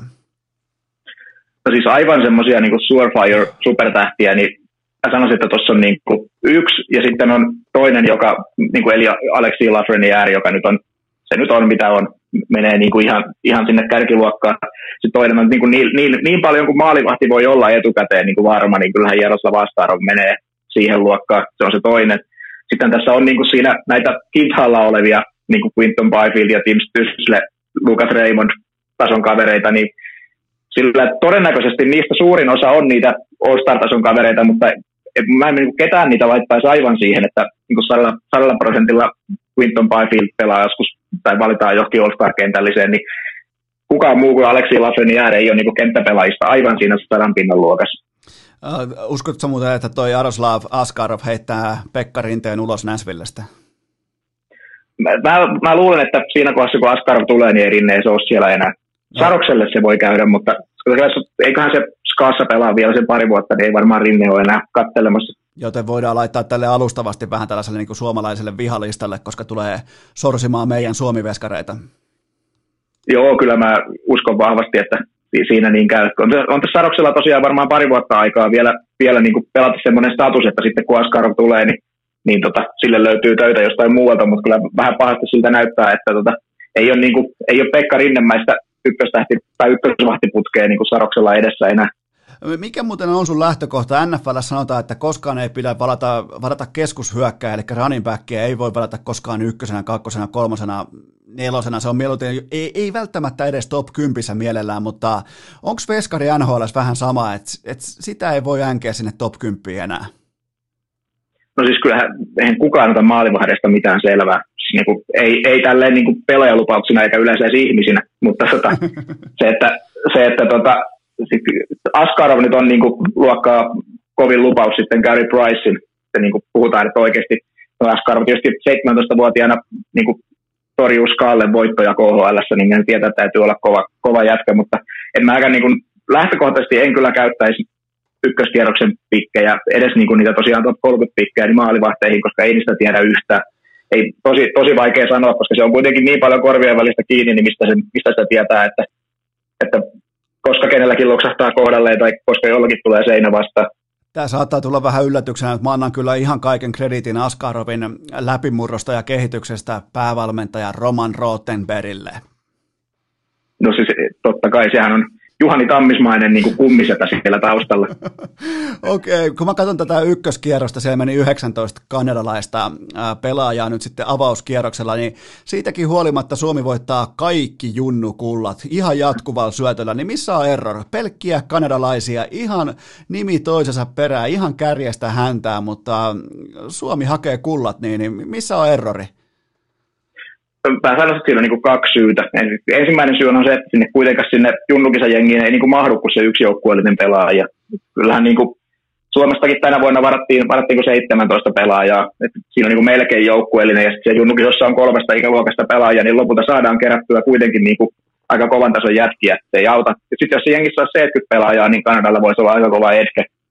Mutta sitten tietty toinen on se, että kyllähän edelleen niin toi pelivalmennus ja tämmöinen niin pelillinen Tota, taso niin on vaan Suomessa aika paljon kovempaa, että kyllähän se, kunhan se nähdään joka vuosi, että Jukka Jalonen kaivaa niin liigapelaajilla, N H L-pelaajilta M M-kullat, että se, se, se on niin ehkä se suurin syy. Eli me ollaan, ollaan vielä kuitenkin virallisesti pelikirjamaa. Kyllä, ihan ehdottomasti. Ai, ei, ei tässä niin kuin, no se, se kaksituhattakuusitoista oli aika niin semmoinen outlier tässä, että silloin riitti, kun pisti vaan niin Laine, Aho, Puljujärvi pyörimään sinne kentälle, niin ei tarvinnut pelikirjaa paljon katella. Pystyttiin voittamaan Kanada maalintekokilpailussa, mutta ei se, eihän sitä normaali vuonna kyllä tapahdu. Ja siis sehän joukkue, kun sitä katsoo nyt vuosien takaa, neljän vuoden jälkeen, kun katsoo sitä joukkuetta, niin sehän oli muuten aika poikkeuksellinen porukka, kun miettii, että siellä oli niinku taustaviuluissa jotain Roope Hintsiä, Mikko Rantasta, näitä, toki Rantanen kapteeni, mutta silti ei missään nimessä siinä niinku kärkiparrasvaloissa koko ajan Kasperi Kapanen, niin, niin nyt tälleen vaan sivukysymyksenä, oliko kaikkien aikojen junnujoukkue Suomessa? No joo, ei siinä mun mielestä ole ketään edes lähellä. Kyllähän Siis jäähän tyyli, onko luokkaa kolme vai neljä pelaajaa, ketkä ei ole saanut niin N R-sopimusta sen jälkeen. Ja siis niistäkin pari on semmoista, joku Eetu Sopanen muistaakseni, joka sitten loukko, päättää ulansa loukkaantumiseen. Niin, tota, niin kyllähän se nyt on, on aivan käsittämätön rosteri ollut. Että ei, ei se jälkikäteen paljon ihmetytä, että sillä on kultaan haettu. Okei, mulla on muutamia draftiin liittyviä poimintoja, jotka mä oon ihan omin pikkukätösen laatinut tähän asialistalle. Mun ensimmäinen pohdinta on se, että mitä sä ajattelit sillä hetkellä, kun G M Jarmo Kekäläinen heitti ilmoille nimen, jota käytännössä kukaan ei ollut koskaan kuullutkaan, tai ainakaan kukaan analyytikoista ei ollut valmis tähän kyseiseen pikkiin, niin mitä, mitä sun korvat tai silmät sanoi, tai mitä ajattelit mielessäsi? Siis olihan tietysti yllättävä pikki, että Ei, ei ollut niin kuin missään ennakkorankingissa ollut lähelläkään tuolla. Että mun, mun omalla listalla, mulla oli niin kuin, tota, Tsihanov omalla listalla, että se oli, olikohan, nyt täytyy sanoa, että mulla ei sitä listaa edes auki, mutta sanoisin, että se oli siellä yhdeksänkymmentäkaksi.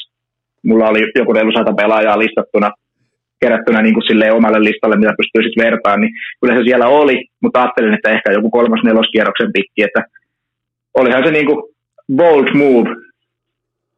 Toi, toi niin kuin kiinnostaa mua tuossa asiassa, että totta kai äh, tuntematon pelaaja, joo, ja Kekäläinen uskaltaa tehdä kovia muuveja, mutta oliko tämä muuvi tarpeeton? Ja mä en nyt yritä olla parempi G M kuin Jarmo Kekäläinen, mutta jos, se, jos, jos sä käytät ykköskierroksen pääomaa siihen, mikä saattaisi odottaa sua vaikka kakkosella, kolmosella, niin oliko tämä hukkaan heitettyä pääomaa?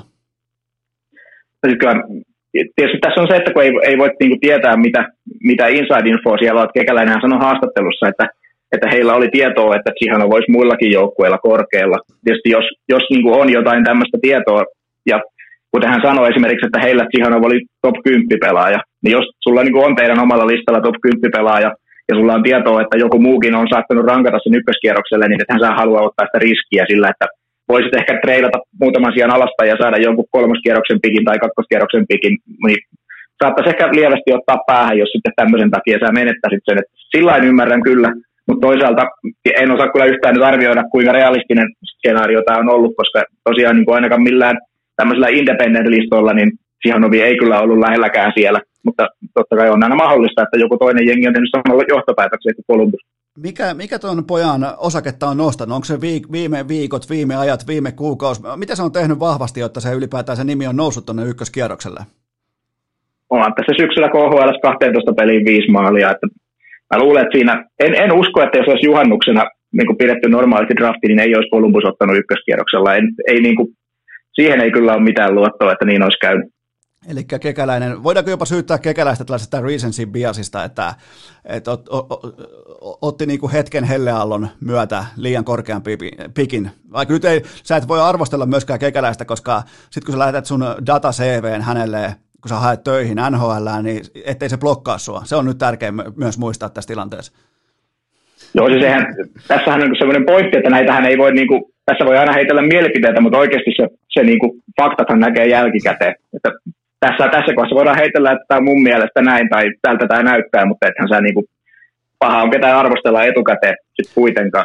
Okei, mutta, mutta tota, mi, jatka niin, kyllähän, jatka kyllähän, se vahvasti, niin, kyllähän se vahvasti siltä näyttää, että tässä vähän on niin kuin, lähdetty semmoiseen hypäjunaan mukaan, että, että hei, viimeiset kaksi viikkoa vielä näyttää siltä, että tämä kaveri tulee tekemään kovaa jälkeen. Sitten, sitten mietitään, miltä se sitten näyttää marraskuussa, jos siihen on Ville tulee tähän joku kymmenen pelin maaliton putki, niin näyttääkö enää yhtä hyvältä ja ollaanko vielä sitä mieltä Kolumbuksessa, että tämä kannatti tehdä näin. Mä, tota, mä pidin tuosta pienen alkupuheenvuoron heti tämän jakson ensimmäisessä segmentissä. Sä et luonnollisestikaan tiedä, mitä siellä on, mutta tota, mä siis vaan tiivistetysti totesin näin, että kun Jarmo Kekäläinen nykypäivän charmillaan, uskottavuudellaan, ammattitaidollaan, rekordillaan, C V:llään, kun hän sanoo ihan minkä tahansa nimen tuolla draftissa, niin se ei aiheuta hymähtelyä tai naureskelua, vaan siellä punastellaan siellä analyytikoiden puolella, että, ja se, se, se kielii uskottavuudesta, se kielii siitä, että kuinka tiukasti toi Kekäläinen on ytimessä siis, koska jos ton saman pikin olisi tehnyt vaikka Kyle Dubas, niin siellä olisi kierretty pitkin lattioita, että, että mitä tämä pikkupoika tekee, mi, mitä tämä junnu tekee, mutta kun sen teki Kekäläinen, niin kaikki punasteli omaa häpeänsä, että meidän olisi pitänyt tietää. Siis ymmärrät niin kuin, mitä tarkoitan, että se tietty uskottavuus ja tietty, niin kuin, minkä Kekäläinen on ansainnut tuossa ammattipiirissä, ammattikunnassa, niin se on aika jämptillä pohjalla. Joo, ja kyllähän siellä on track recordia niin kuin näyttää, että, että tota, aikaisemminkin on osattu, niin se, ei ne ihan hatusta tule ne heitot siellä podiumilla. Okei, mikä on sun kokonaisarvosana Jarmo Kekäläisen draftista? Siellä oli ykköskierroksella Sinakovi, kolmoskierroksella Samuel, hetkinen, Snatsko, no niin, meni ihan hyvin. Snatsko, joo. Snatsko, se, eikö se pelaa muuten Suomessa?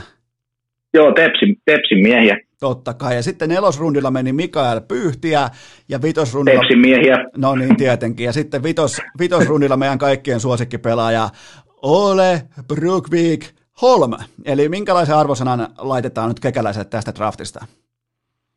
No tota, mä en, mä en, niinku, mä en tietysti itse olisi olis varannut Sinahovia niin korkealla, niin en, niinku, ei, en antaisi, sinänsä voi antaa niinku kauhean kovaa arvosanaa, että jos niinku tälleen täytyy jotakin heittää, niin kyllä mä sanoisin, että se on joku, puhutaan kouluarvosanana seiskan luokassa, että tuossa ei niinku mun mielestä ole semmoisia valuepikkejä, että mitä sä olis pystynyt hakemaan niinku jollakin, että joku Pyyhtiä esimerkiksi, niin voi hyvin tulla äänäripelaaja, mutta jos tulee, niin ei se niinku kolmas ketjua ylempänä missään tapauksessa ole, että se on, se on vähän vaikea, vaikeaa siis sanoa, mutta tota, en antaisi kauhean korkeita pisteitä, mutta tietysti Kekäläinen on G M:nä ja mä pyörittelen täällä Exceleitä, että tota, siinä voi olla syy, mutta sen näkee sitten jälkikäteen, mutta tosiaan niin en tässä, tässä kohdassa niin kuin näkisi, että olisi mitään hirveätä valuea tuossa haittaa. Miten, miten toi osui sun silmään toi Max Domin trade? Kuitenkin Domilla alla todella vaikea kausi Canadiensissa ja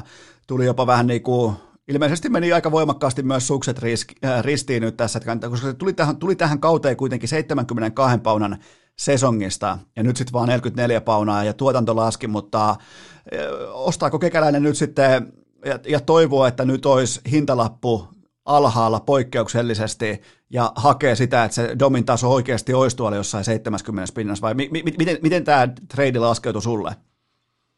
No siis mun mielestä tässähän kävi, tämä oli niinku Kekäläiseltä aika suoraan voitto, siis silloin kun se tuli se trade, eka ilmoitettiin, mitä siellä on tullut, ja sitten joku Joku twiittasi eka ne pelaajat, ja sen jälkeen joku twiittasi, että siihen tulee vielä kolmas pikki mukaan, niin mä oletin niin kuin automaattisesti, että Kekäläisen on pitänyt maksaa Josh Andersonin lisäksi kolmas pikki Max Domista. Sitten se menikin toiseen suuntaan, niin se kääntää sitä vaakaa kyllä aika vahvasti mun mielestä siihen, siihen suuntaan. Tämähän on niin kuin Domin, Domin niin kuin huono kausi oli semmoinen, mitä niin kuin Josh Anderson on kerran pystynyt semmoiseen kauteen. Että onhan niin kuin Andersonkin varmasti kova pelaaja ja pystyy parhaimmillaan saattaa pystyä pelaamaan kolmenkymmenen maalin kauden oikein sentterin kanssa, mutta niin kuin Domilla se perustaso on tuolla, just tuolla, että niin neljäkymmentäneljä pinnaa, katsotaan, että olipa huono kausi, niin se semmoinen viisikymmentä kuusikymmentä pinnan taso on jo vähän alavireinen, niin kyllähän niin kuin, mun mielestä puhutaan niin kuin yhtä leveliä ylemmän tason pelaajasta kuin Josh Andersonissa. Ja nimenomaan just toi vähän, mitä sä implikoit tuossa oikeastaan on se, että laadukas G M ostaa silloin, kun se hintalappu on poljettu alas. Eli on todettu, että paska kausi, paska pelaaja, niin silloin fiksut ostaa. Niin, nimenomaan. Okei, mennään ykkösvaraukseen, joka on tietenkin Alexis Lafreniere, ja anna mulle verrokki. Mis, missä, anna mulle ensinnäkin verrokkipelaaja, että, että kenen tämä kyseinen kaveri nyt vertautuu nykypäivän supertähdistä? No mä ehkä sanoisin, että se on niin kuin Jonathan Upadeau, mutta, mutta vielä vähän parempi. Niin kuin tosi paljon pelityylissä samaa, muutenkin kuin että on niin kuin pähdänranskalainen laituri, mutta niin kuin tolleen pelillisestikin, niin niin on niin kuin hyvin, hyvin paljon samantyylinen pelaaja, että pystyy tekemään oikeastaan mitä vaan maaleja, maaleja ja syöttöjä ja osaa ylivoimat ja pystyisi varmaan heittämään alivoimallakin dominoimaan, on kova luisteleen, ihan kaikki hoituu, se on niin kuin, mutta tosiaan niin sanoisin, että kyllä se niin kuin oletusarvo on se, että on vielä Upedoista se yksi leveli ylöspäin. Mikä on Lafrenieren sellainen niin kuin tavallaan signature vahvuus, kun vaikka McDavidissa on totta kai nopeuskädet, Mäkin on äärimmäinen liikennopeus, ihan huippuluokan laukaus, niin mikä se on Lafrenierellä? No Lafrenierellä on sinänsä, se on vähän silleen Sidney Crosby-henkisesti, että sehän on hyvä kaikessa. Ei ole ehkä mun mielestä samalla lailla tämmöistä yhtä, yhtä niin kuin aivan superominaisuutta, että voisi sanoa, että on niin kuin McDavidin nopeus tai, tai niin kuin Mario Lemieux'n kiekon suojaustaito tai, tai niin kuin mitään tämmöistä. Että siis se vaan, se vaan se, silloin niin kuin se kokonaispaketti on vaan niin kova. Siis en, en, niin kuin, en osaa kyllä sanoa, että pystyisikö nostamaan mitään niin kuin yhtä tiettyä ominaisuutta muiden edelle. Vähän niin kuin Sassa Barkovi, että sieltä ei vaan tuu sitä yksittäistä, vaan se kokonaispaketti vie sitä joukkuetta kohti voittavaa jääkiekkoa. No nimenomaan, vaikka Sassalla voi kyllä sanoa, että verrattuna moneen muuhun, niin se puolustusosaaminen kyllä ehkä nousee semmoiseksi, mutta, mutta kuitenkin hyvin, hyvin paljon näin. Öö, anna mulle tämän vuoden, eli siis sä sanoit tuossa aiemmin jo, että Lafreniere on siis se, se on tämän drafti-ikäluokan tai draft-luokan, hän on, hän on ainoa sellainen Surefire-supertähtipelaaja, niin, niin tota, minkälaista tulokaskautta sä uskallat nyt jo lähteä povailemaan Lafrenierelle? No siis kyllähän se, no mennään vähän tämmöiseen Max Domi-henkiseen, että jos se tekee viisikymmentä pinnaa, niin onhan se vähän pettymys, kyllä mä niin kuin sanoisin, että sen täytyy kutosella alkaa sen pistemäärä tai jopa korkeammalla, että siinä voi olla Kaapo Kakolla aika hyvä, hyvä niin kuin juna, mihin hypätä, koska aika iso todennäköisesti pelaavat samassa ketjussa et, niin kuin kaikista päätellen, niin tota, kyllä mä uskon, että sieltä semmoinen kuusikymmentä seitsemänkymmentä pinnaa tulee. Olikohan Kaapo Kakko sen takia kaahailemassa vesiskootterilla Turun, Turun tota, Aurajoella? Se oli tänä ajan ja oli Kaaposta isot, isot lööpit Seiskassa. Luet sä koskaan Seiskaa muuten, kun sä oot tollain niin kuin analyytikko, niin aloitat säkin sun analyysien tekemisen Seiskalla niin kuin minä? No en analyysien tekemistä varsinaisesti, mutta siis parturin odotustuolissa. Okei, eli ollaan nyt siis todettu, että Lafreniere, hänestä tulee supertähti ja näin sen pitää ollakin. Mutta hei, vielä liittyen tuohon Lafreniereen sellainen lisäpointti, että uskot sä asiantuntijana, uskot sä siihen, miten New York Rangers pystyy viemään itse omia junnujaan eteenpäin? No kyllä se tällä hetkellä siltä näyttäisi, että, että tota, pystyvät. Ja siis siellä nyt ei viime vuosilta ole mitään niin kuin, se, tämmöisiä vastaavia esimerkkejä, että ei ole niin kuin Lafreniereä ja Kakkoa ollut tässä nyt ihan viime vuosina vastaavia kavereita, mutta, mutta toisaalta jos sinne nyt on, niin kuin, siellä on Zibanejadia ja Panarinia ja Kreideria niin kuin heittää siihen rinnalle, niin kyllähän siellä niin kuin mentorit on kunnossa ja niitä pelaajille selvästi uskalletaan antaa vastuuta, että Kakkokin kuitenkin, vaikka pelas oli tosi heikko jaksoja välissä, ja niin, kuin, niin sai kuitenkin koko ajan sitä vastuuta ja pääsi pelaamaan. Ei tehty, tehty samaa kuin Puljulle Edmontonissa, niin kyllä toi mielestäni näyttää ihan hyvältä Rangersin kannalta. Toi antaa vähän positiivisempaa osviittaa. Niin mä itse olen aika pessimistinen sen tiimoilta, miten Rangers toimii talenttien kanssa. Toki mä oon aika vahvasti myös lähiaikoihin nojaava liittyen just Kaapo Kakkoon, koska niiden edellinen huippuvaraus on jostain niin tyyppiluokkaa yhdeksänkymmentäluvulta. Mutta anna mulle tuolta top kymmenestä oikeastaan semmoinen tämän vuoden ehkä Miro Heiskanen, Elias Pettersson, Cale Makar, sellainen, josta nyt ei just draftin hetkellä siitä ei välttämättä synny sitä keskeisintä meteliä, mutta, mutta tota, on kuitenkin syytä olettaa tai odottaa, että sieltä tullaan kohti N H L:n tähtipelaajan statusta. Kenties. No melkein menee tuonne niinku yhdeksänkymmentä-varauksen paikkeille tosiaan, että siellä ysillä Minnesota varas Marco Rossin niinku paino yli kaksi pinnaa per peli O H L:ssä koko kauden, että se on sata seitsemänkymmentäkaksi senttiä, että nyt tullaan taas tähän, että jos olisi ollut sata kahdeksankymmentä tai olisi ollut sen tasan kuusi jalkaa, niin ei olisi kyllä tippunut tuonne niinku ysipikille. Se paino siis niinku, teki enemmän pinnoja kuin Lafreniere teki kuussa ja kuitenkin O H L ja Q M J H L on pikkasen eri tason liigoja vielä. Ja mä luulen, että Rossi on semmoinen, että mä en, ei yllättäisi yhtään, jos sitten kun katsotaan niin kuin kaksikymmentä vuoden päästä, niin Rossi olisi tämän, tämän ikäluokan niin kuin piste ykkönen N H L-tilastoissa. Eli mä... Sitten kympi, niin joo, sanon vaan. vaan. Niin, että sitten kympiltä siis Cole Perfetti on toinen, minkä, minkä Jets varas. Menee, menee vähän samaan luokkaan, että ei ole niin kuin aivan semmoinen kaikista niin kuin flashiest pelaaja, että on koko ajan esillä jossain, mutta se on aivan äärettömän älykäs kaveri ja teki myös niinku sata yksitoista pinnaa O H L:ssä tällä kaudella. Ja mä luulen, että se on myös semmoinen, sinänsä sopii Jetsiin, että vähän silleen Mark Scheifele-mainen, että eihän niinku sekään nyt ottuu ensimmäisenä mieleen, kun puhutaan niinku supertähdistä, mutta sit kuitenkin, kuitenkin oikeastaan vähän niinku on sillä levelillä. Entäs sitten Jack Quinn, minkälainen pelaaja? Ja eikö hän kuulu tähän samaan Quinnien, tota, ei kun ei, ei, hetkinen, mitähän mä hain? Niin, minkälainen pelaaja on Jack Quinn? Aha. No, mulla on vähän semmoinen fiilis, että, että tota, Quinn tulee olemaan se kaveri, joka, jota katsotaan myöhemmin, että, että se varattiin vähän turhan korkealla. Tähän nimenomaan oli siis niin kuin Marco Rossin kanssa ottava seitsemänkymmentäseitsemän niin kuin paino niitä pisteitä. Teki, mitä teki, kun kolmekymmentä pinnaa vähemmän kuin Rossi kuitenkin sillä rinnalla, mutta se teki enemmän maaleja, koska se sai iskeä Rossin syötöstä sisään. Sitten se on vähän isompi kaveri ja kanadalainen, niin se meni Rossin edellä.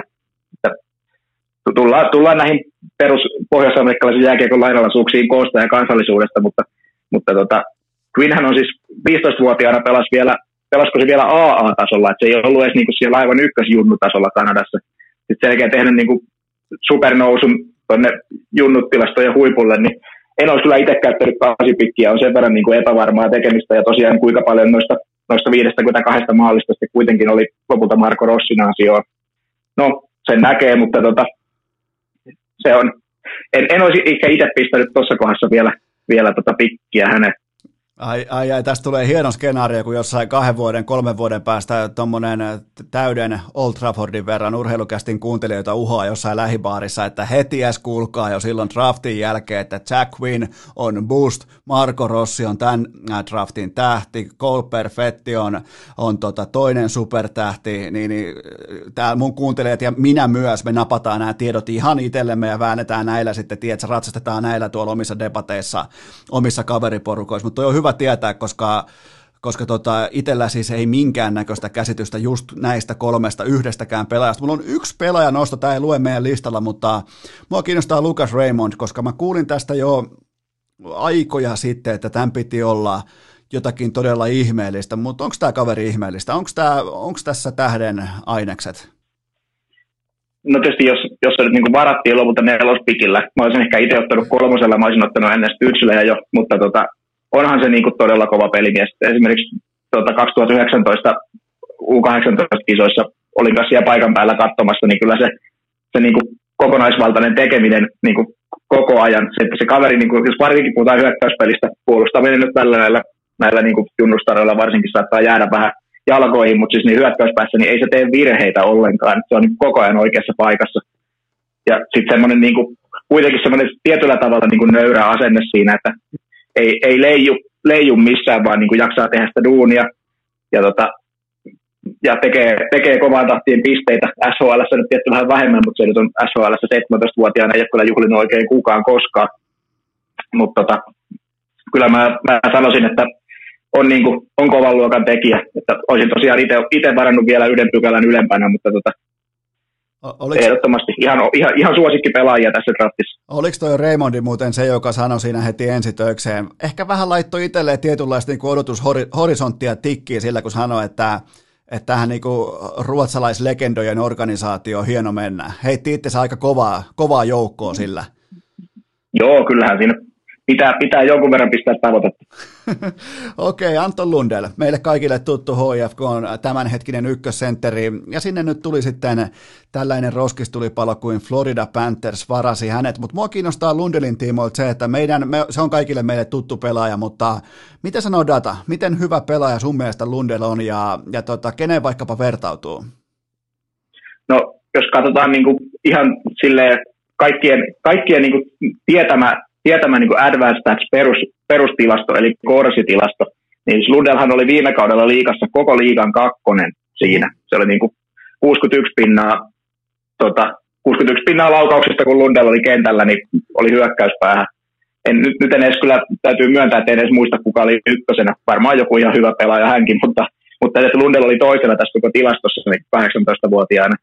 Niin, kyllä siellä niin kuin, kyllä sitä aika, aika kovaa merittiä on. Ja tosiaan toisaalta, kun katsoo tätä pistemääriä, niin, niin tota, drafti-ikäisenä kuitenkin yli puoli pinnaa per peli liigassa, niin siellä on niin kuin alle kymmenen pelaajaa, ketkä on siihen ikinä pystynyt. Että on siinä, kyllä niin kuin data kertoo, että, että todella kovan luokan talentista on kysymys. Ja kyllähän, jos verrokkia haetaan, niin tota, vähän ehkä kliseinen, niin kuin erittäin vastuullinen kahden suunnan sentteri, mutta kyllä mä silti heittäisin Patrice Bergeronin tähän. En tiedä, onko se upside aivan siellä, mutta tyylillisesti, niin en, en keksi oikein muita, muita kehen verrata. Eli sieltä löytyy tätä niin kuin joukkuepelaamisen eetosta, ja se on kyllä ihan totta, ja toi tuli vähän yllätyksenä, että se on niin datapohjaisesti tai korsipohjaisesti niin vahva voima ollut hyökkäyssuuntaan, että on koko liigan kuitenkin ihan junnuna, ihan lapsena koko liigan toisiksi kovin korsipelaaja hyökkäyssuuntaan noista, tota, niin se on kyllä kova näyttö, se on todella kova näyttö, siis tasaisuudesta, laadusta. Kyllä, ja, sit, sit, ja kertoohan sekin tietysti paljon, että Lundellilla on tällä kaudella A-rinnassa I F K:ssa. Se on kuitenkin, puhutaan I F K:sta, että ei aivan kevyellä, kevyellä laiteta, niin kyllä siellä niin kuin valmennuksella ja joukkueella on niin kuin luottoa siihen, että se hoitaa, hoitaa hommat ja on se liideri, niin on sekin niin kuin aika, aika kova statement.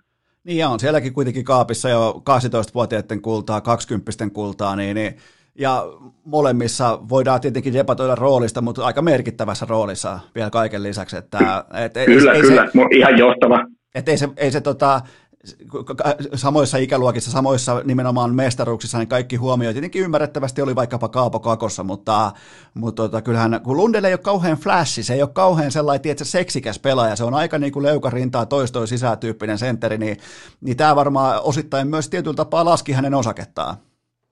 Kyllä varmasti, se on, se on just näin, että se on se, se, on se kaveri, mutta ei suuri yleisö huomaa sitä, että se on katkaisee jonkun syötön oikeaan aikaan, tai on vaan, on vaan siinä kohdassa, joka niin kuin pakottaa sen hyökkääjän niin kuin keskeyttämään sen, sen tota, niin kuin hyökkäyksen ja kääntymään takaisinpäin, koska ei, ei semmoisiin kiinnitä huomioon, jos sä vaan niin kuin kasuaalisti katot peliä. Ja nehän on nimenomaan se niin kuin Lundellin juttu. Mutta toisaalta vaikka sitä U kaksikymmentä-voitosta, niin Kakko iski sen voittovali takatolpalta, mutta sehän oli siis Lundell, joka sen lätyn sinne heitti sinne takatolpalle, joka oli oikeastaan vielä kovempi suoritus, mutta totta kai kaikki huomio kiinnittyi siihen Kakkoon siinä, että taustalta löytyi sitten kuitenkin lopulta Lundell. Teitkö muuten tällaista reunamerkintää? Mä tein siis aina tällaisia oheispoimintoja liittyen kaikkeen urheiluun, koska se, joskus se urheilun kova ydin on liian raskasta tuotettavaksi kolme kertaa viikossa kummikuuntelijoille, mutta näetkö muuten Lundellin äh, sukat draftissa? Oli, oli hyvin, hyvin mielenkiintoinen valinta. No nyt täytyy sanoa, että en kiinnittänyt kyllä huomioon. Aika, tota, no niihin kannattaa katsoa. Siellä on siis, oli, oli erittäin rohkea valinta, kun muuten ihan koko, koko tumma puku, niin, niin se oli jonkinnäköisiä niin kuin hampurilaisia tai jotain. Niin, tota, se, se on, nämä on siis sellaisia asioita, mille mä annan todella korkeata painoarvoa. Niin, ei, ei ota itsensä liian vakavasti sitten kuitenkaan, vaikka on vähän tuommoinen Havesmainen Captain Sirius. On muuten, on, joo, ja toi on muuten hyvä verrokki, kun Lundell oli mulla vieraana, niin, niin, niin tota, jokainen vastaus oli tarkkaan mietitty, tarkkaan harkittu, ja sehän on yksi ehkä aliarvostetuista tai niin kuin aliarvostetuimmista piirteistä nykypäivänä nuorissa johtavissa, kenestä pitäisi olla vähän niin kuin organisaation tuleva johtava pelaaja, no on se tietty aikuismaisuus, se, että se pystyy olemaan aikuisuuden tilassa, että siellä ei ole mitään tällaisia lapsellisuuksia, vaan että se on niin kuin kylmästi business edellä, asia kerrallaan ja eteenpäin, niin siinähän Lundell on todella, todella kypsä. On ja on ollut, ollut niin kuin ehkä jostain kuusitoistavuotiaasta asti, kun on ollut esillä, niin se on ollut koko ajan näin, että että niin kuin todella, todella aikuismainen ja niin kuin valmis ammattilainen heti alusta alkaa. Tuossa tota, seuraava pohdinta on se, että löytyykö tuolta ykköskierrokset vielä joku sun sellainen niin kuin oma sydänkäpynen tai joku muu vastaava, että kenen kanssa meidän kannattaisi olla hereillä?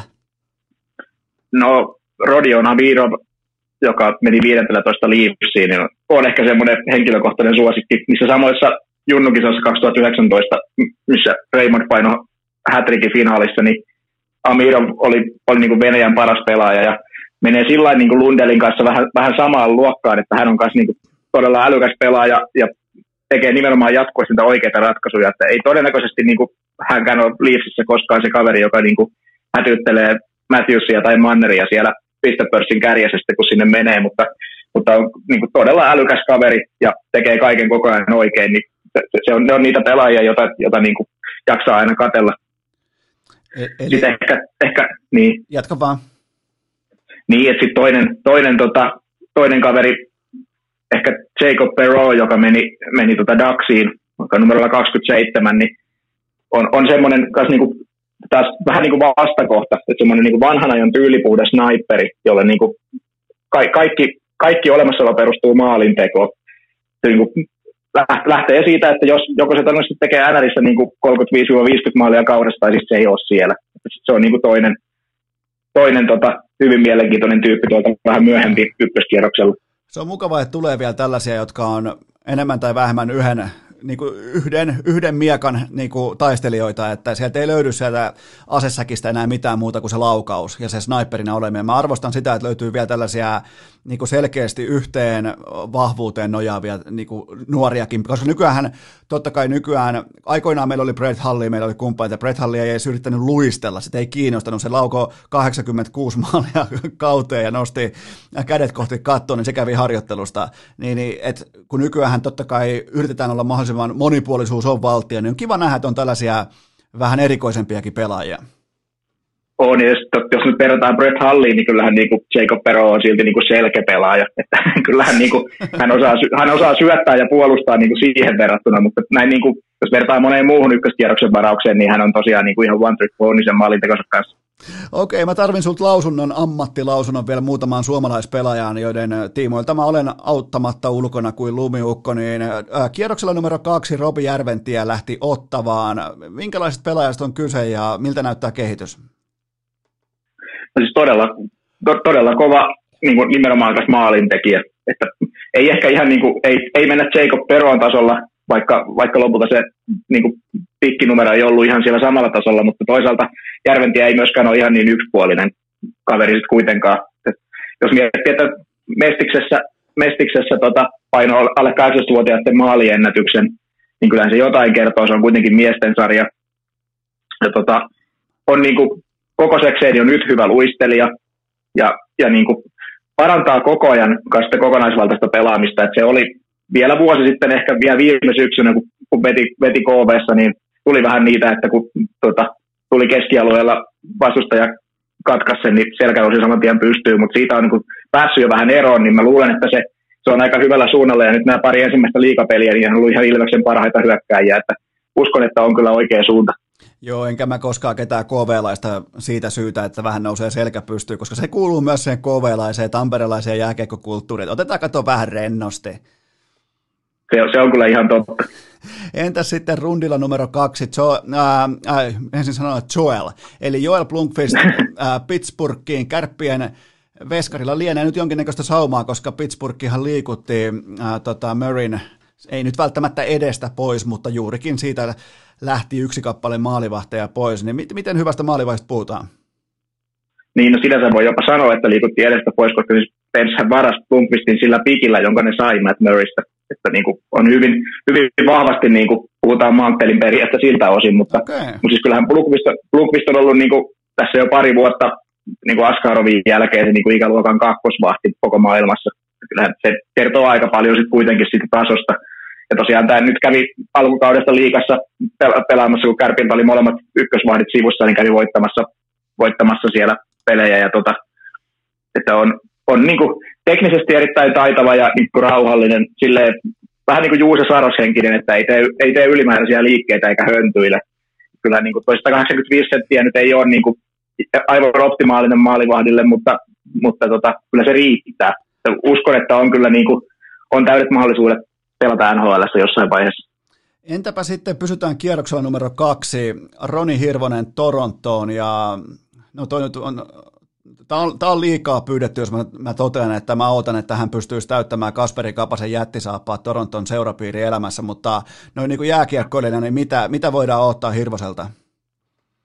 Joo, en, täytyy sanoa, että en ole niinku perehtynyt siihen, että onko hänen naismakuunsa niinku fitnessmalli vai joku muu, että se täytyy, täytyy jättää tämän kommentointi muille, mutta, mutta tota, pelillisestihän Hirvonen on siis äärimmäisen älykäs pelaaja, että niinku, uskon, että se, hän pystyisi niinku nyt jo olemaan niinku jossain kakkosylivoimassa niinku half-wallissa pyörittämässä Y V:tä N R:ssä, ei tekisi yhtään tiukkaa, mutta toisaalta sen kokoinen, kokoinen kun se on sata seitsemänkymmentäneljä senttiä, vähän kevyt kaveri, niin kyllä se aika paljon vaatii vielä niin kuin voimaa ja massaa, että pystyy, pystyy sinne menemään, mutta toisaalta niin kuin, kun kädet ja peliäly on tota, tota luokkaa, niin, niin kuin, ei se siitä jää kiinni, että uskon, että kyllä vähintään, niin kuin, vähintään lähtee kokeilemaan ja saa sen mahdollisuuden päästä näyttämään, että riittääkö.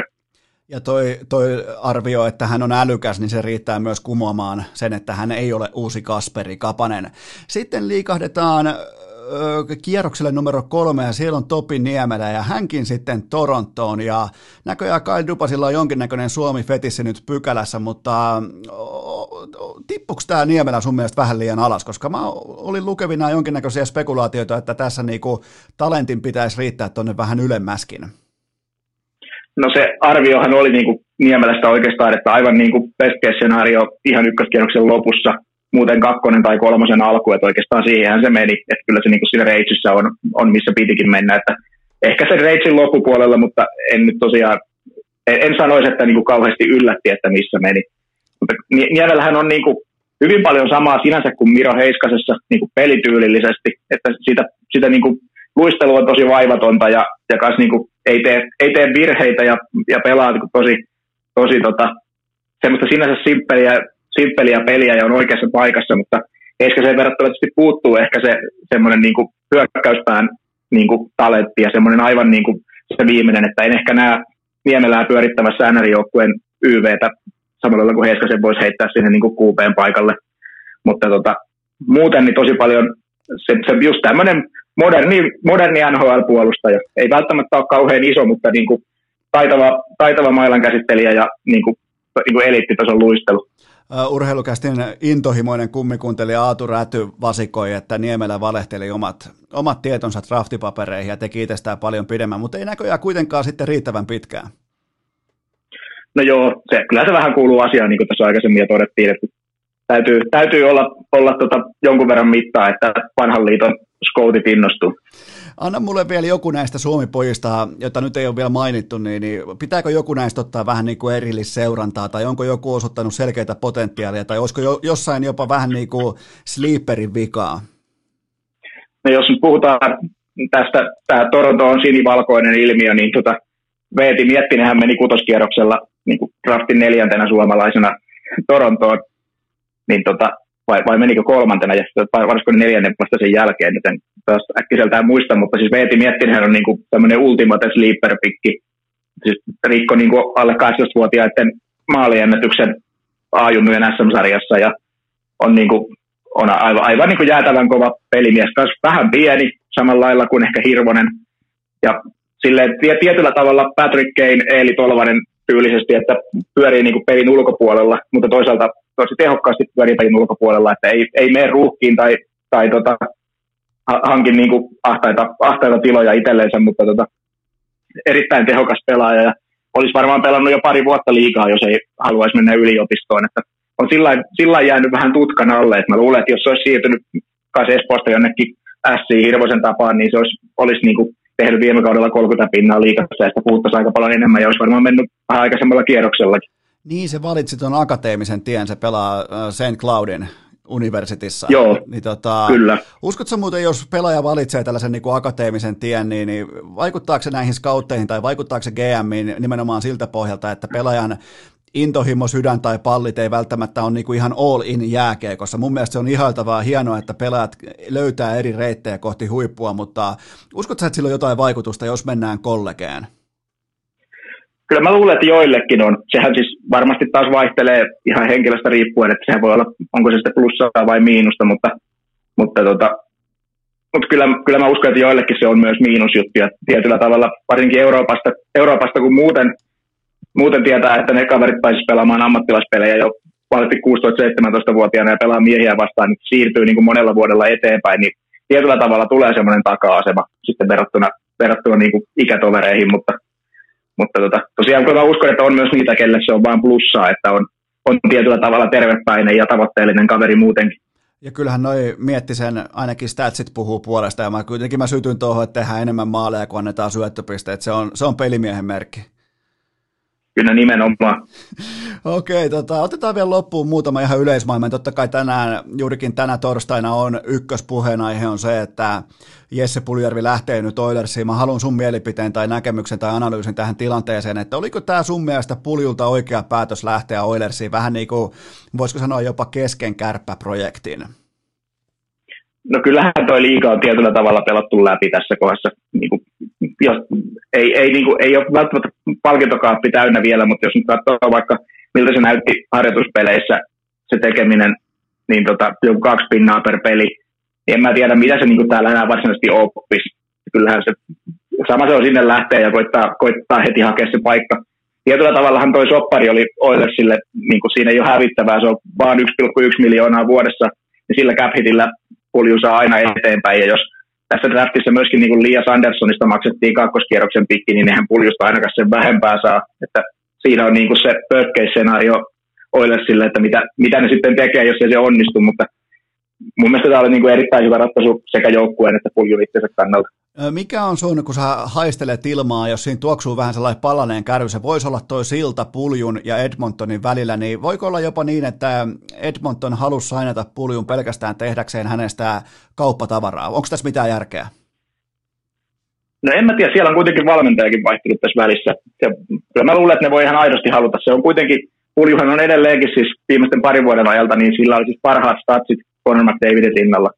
Parhaat viisi vastaan viisi pistekeskiarvot ja parhaat laukaisuhallinnat. Ei siellä ketään parempaakaan ole ollut siihen heittää, niin kyllä mä uskoisin, että ne haluaa kuitenkin vielä kokeilla, että tulisiko sieltä ihan oikeasti jotain. Onko tota, tähän Puljuun liittyen vielä, niin ootatko, että hän pystyy, mun analyysi on se, että Puljujärvi, vähän niin kuin sanoit aikaisemmin tuosta, kenestä sä sanoitkaan, olisiko jostain sniperipelaajasta Anaheimissa, että, että se niin kuin on joko, se sanotaan vaikka neljänkymmenen maalin mies tai sitä ei ollenkaan, niin mun papereissa taas Pulju on sitten ykkös-kakkosketjun pelaaja tai sitä ei ole N H L:ssä ollenkaan, niin uskotko sä, että se pystyy nappasemaan nimenomaan sen top kuusi paikan sieltä hyökkäjistöstä, ja onko tämä niinku, mun analyysi oikea, että se on kylmä jako?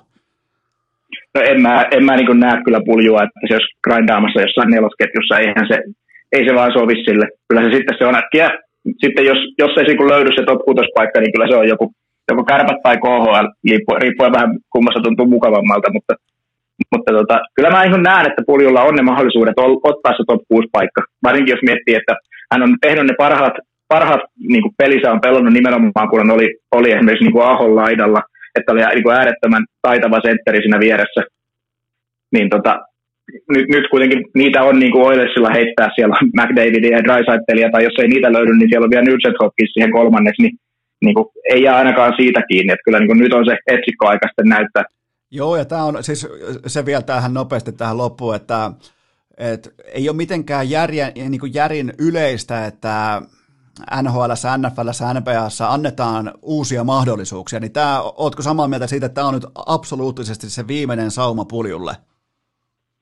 No Oilersissa kyllä. Kyllä mä luulen, että niitä mahdollisuuksia joku muukin voi vielä antaa. Kuitenkin puhutaan nelos, nelospikistä ja, ja tota, ne näytöt, mitä antoi U kaksikymmentä-kisoissa ja aikaisemminkin junnuissa, niin kyllä mahdollisuuksia muualla voi tulla, mutta kyllä se Oilersissa on niin tässä. Anna mulle vielä loppuun, ihan absoluuttiseen loppuun, pari sellaista mestis- tai liigapelaajaa, joita mä nyt alan katsomaan tarkasti, mä voin sitten omana tietonani briljeerata, että kuinka minä löysin nämä talentit tuolta harmaan massan seasta, niin heitä muutama sellainen nimi, mistä kukaan ei puhu, niin mä voin sitten loistaa täällä urheilukästissä.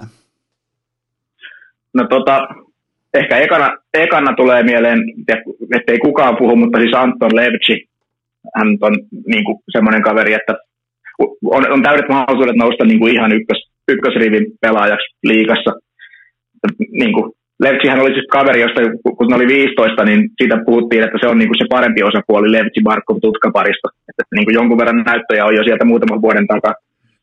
Sitten sen lisäksi ehkä Pelikanssista ehkä niin kuin Valtteri Merellä on toinen semmoinen, mitä, mitä niin kuin ei varmaan ole kauheasti puhuttu, mutta, mutta uskoisin, että on, niin kuin, on kyllä mahdollisuudet nousta yllättävän kovaan rooliin pelikanssissa. Ei, ei nyt niin kuin varmaan pistepörssin kärkeen hätyttele Nikola Burajan Läs on siellä, mutta, mutta niin kuin on läpimurron aineksia. Jumalauta, mä ratsastan noilla kuule. Mä itse asiassa laitan nyt jo, mä otan mun hevosen tuosta esiin ja ratsastan noilla auringonlaskuun. Niin kyllä taas niinku, täytyy sanoa, että ollaan taas tuollaisen kuusikymmentäkolme minuuttia fiksumpia jääkiekosta, joten tota, tää oli, tää oli hieno juttu. Yes, kiitoksia tästä. Ei mitään, tota, mä totean vielä tähän, että kun se on jännä juttu, kun mä just vaan katsoin äsken kelloa, niin, niin, niin tota, tosiaan nyt on menty kuusikymmentäkolme minuuttia, ja mä uskon, että kukaan kuuntelija, josta ei ole dropannut pois, pois tässä, että tässä tulee niin paljon uutta tietoa, uutta asiaa, ja mä, mäkin vähän niin kuin jopa tällaisena ex-toimittelijana, koskaan ei toki vakavasti otettavana journalistina, mutta silti mullakin on ollut kynä ja lehtiä, vähän niin kuin Santtu Silvennoisella, niin, tota, niin mä olin jopa, niin kuin, mua kiinnosti nämä asiat, mua kiinnosti kysyä, ja mun mielestä oli jännittävää kysyä, koska vastapuoli kun tietää, niin se muodostaa kyllä erittäin jotenkin optimaalisen tilanteen, joten tota, onko sulla jotain loppusanoja urheilukästin kummikuuntelijoille tai jotain niin kuin datavihjettä tai jotain muuta vastaavaa? No ei nyt kyllä ihan suorilta tule mitään. Kattokaa, mä, mä kirjoitan Twitteriin ja sitten lukekaa sieltä. Okei, okay, kiitoksia paljon Miika Arponen. Kiitos. Ja kaikille kuuntelijoille vielä tähän loppuun. Tällä ihan pikainen loppuspiikki ennen kuin mä tota, aloitan noin niin kuin, äh, viikonlopun vieton, niin me tehdään nyt sellainen juttu, että mennään kohti viikonloppua rauhallisella askeleella, tehdään sellainen juttu, että sunnuntai-iltana jatkuu.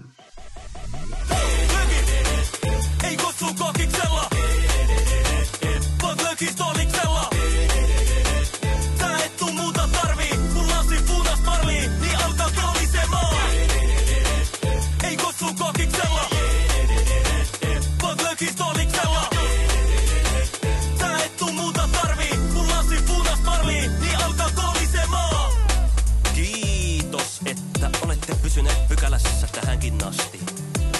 Toivotan teidät kaikki tervetulleeksi myös jatkossa. Muistakaa nauttia elämästä arjen vastoinkäymisistä huolimatta. Allekirjoittanut kiittää ja kuittaa. Peliä.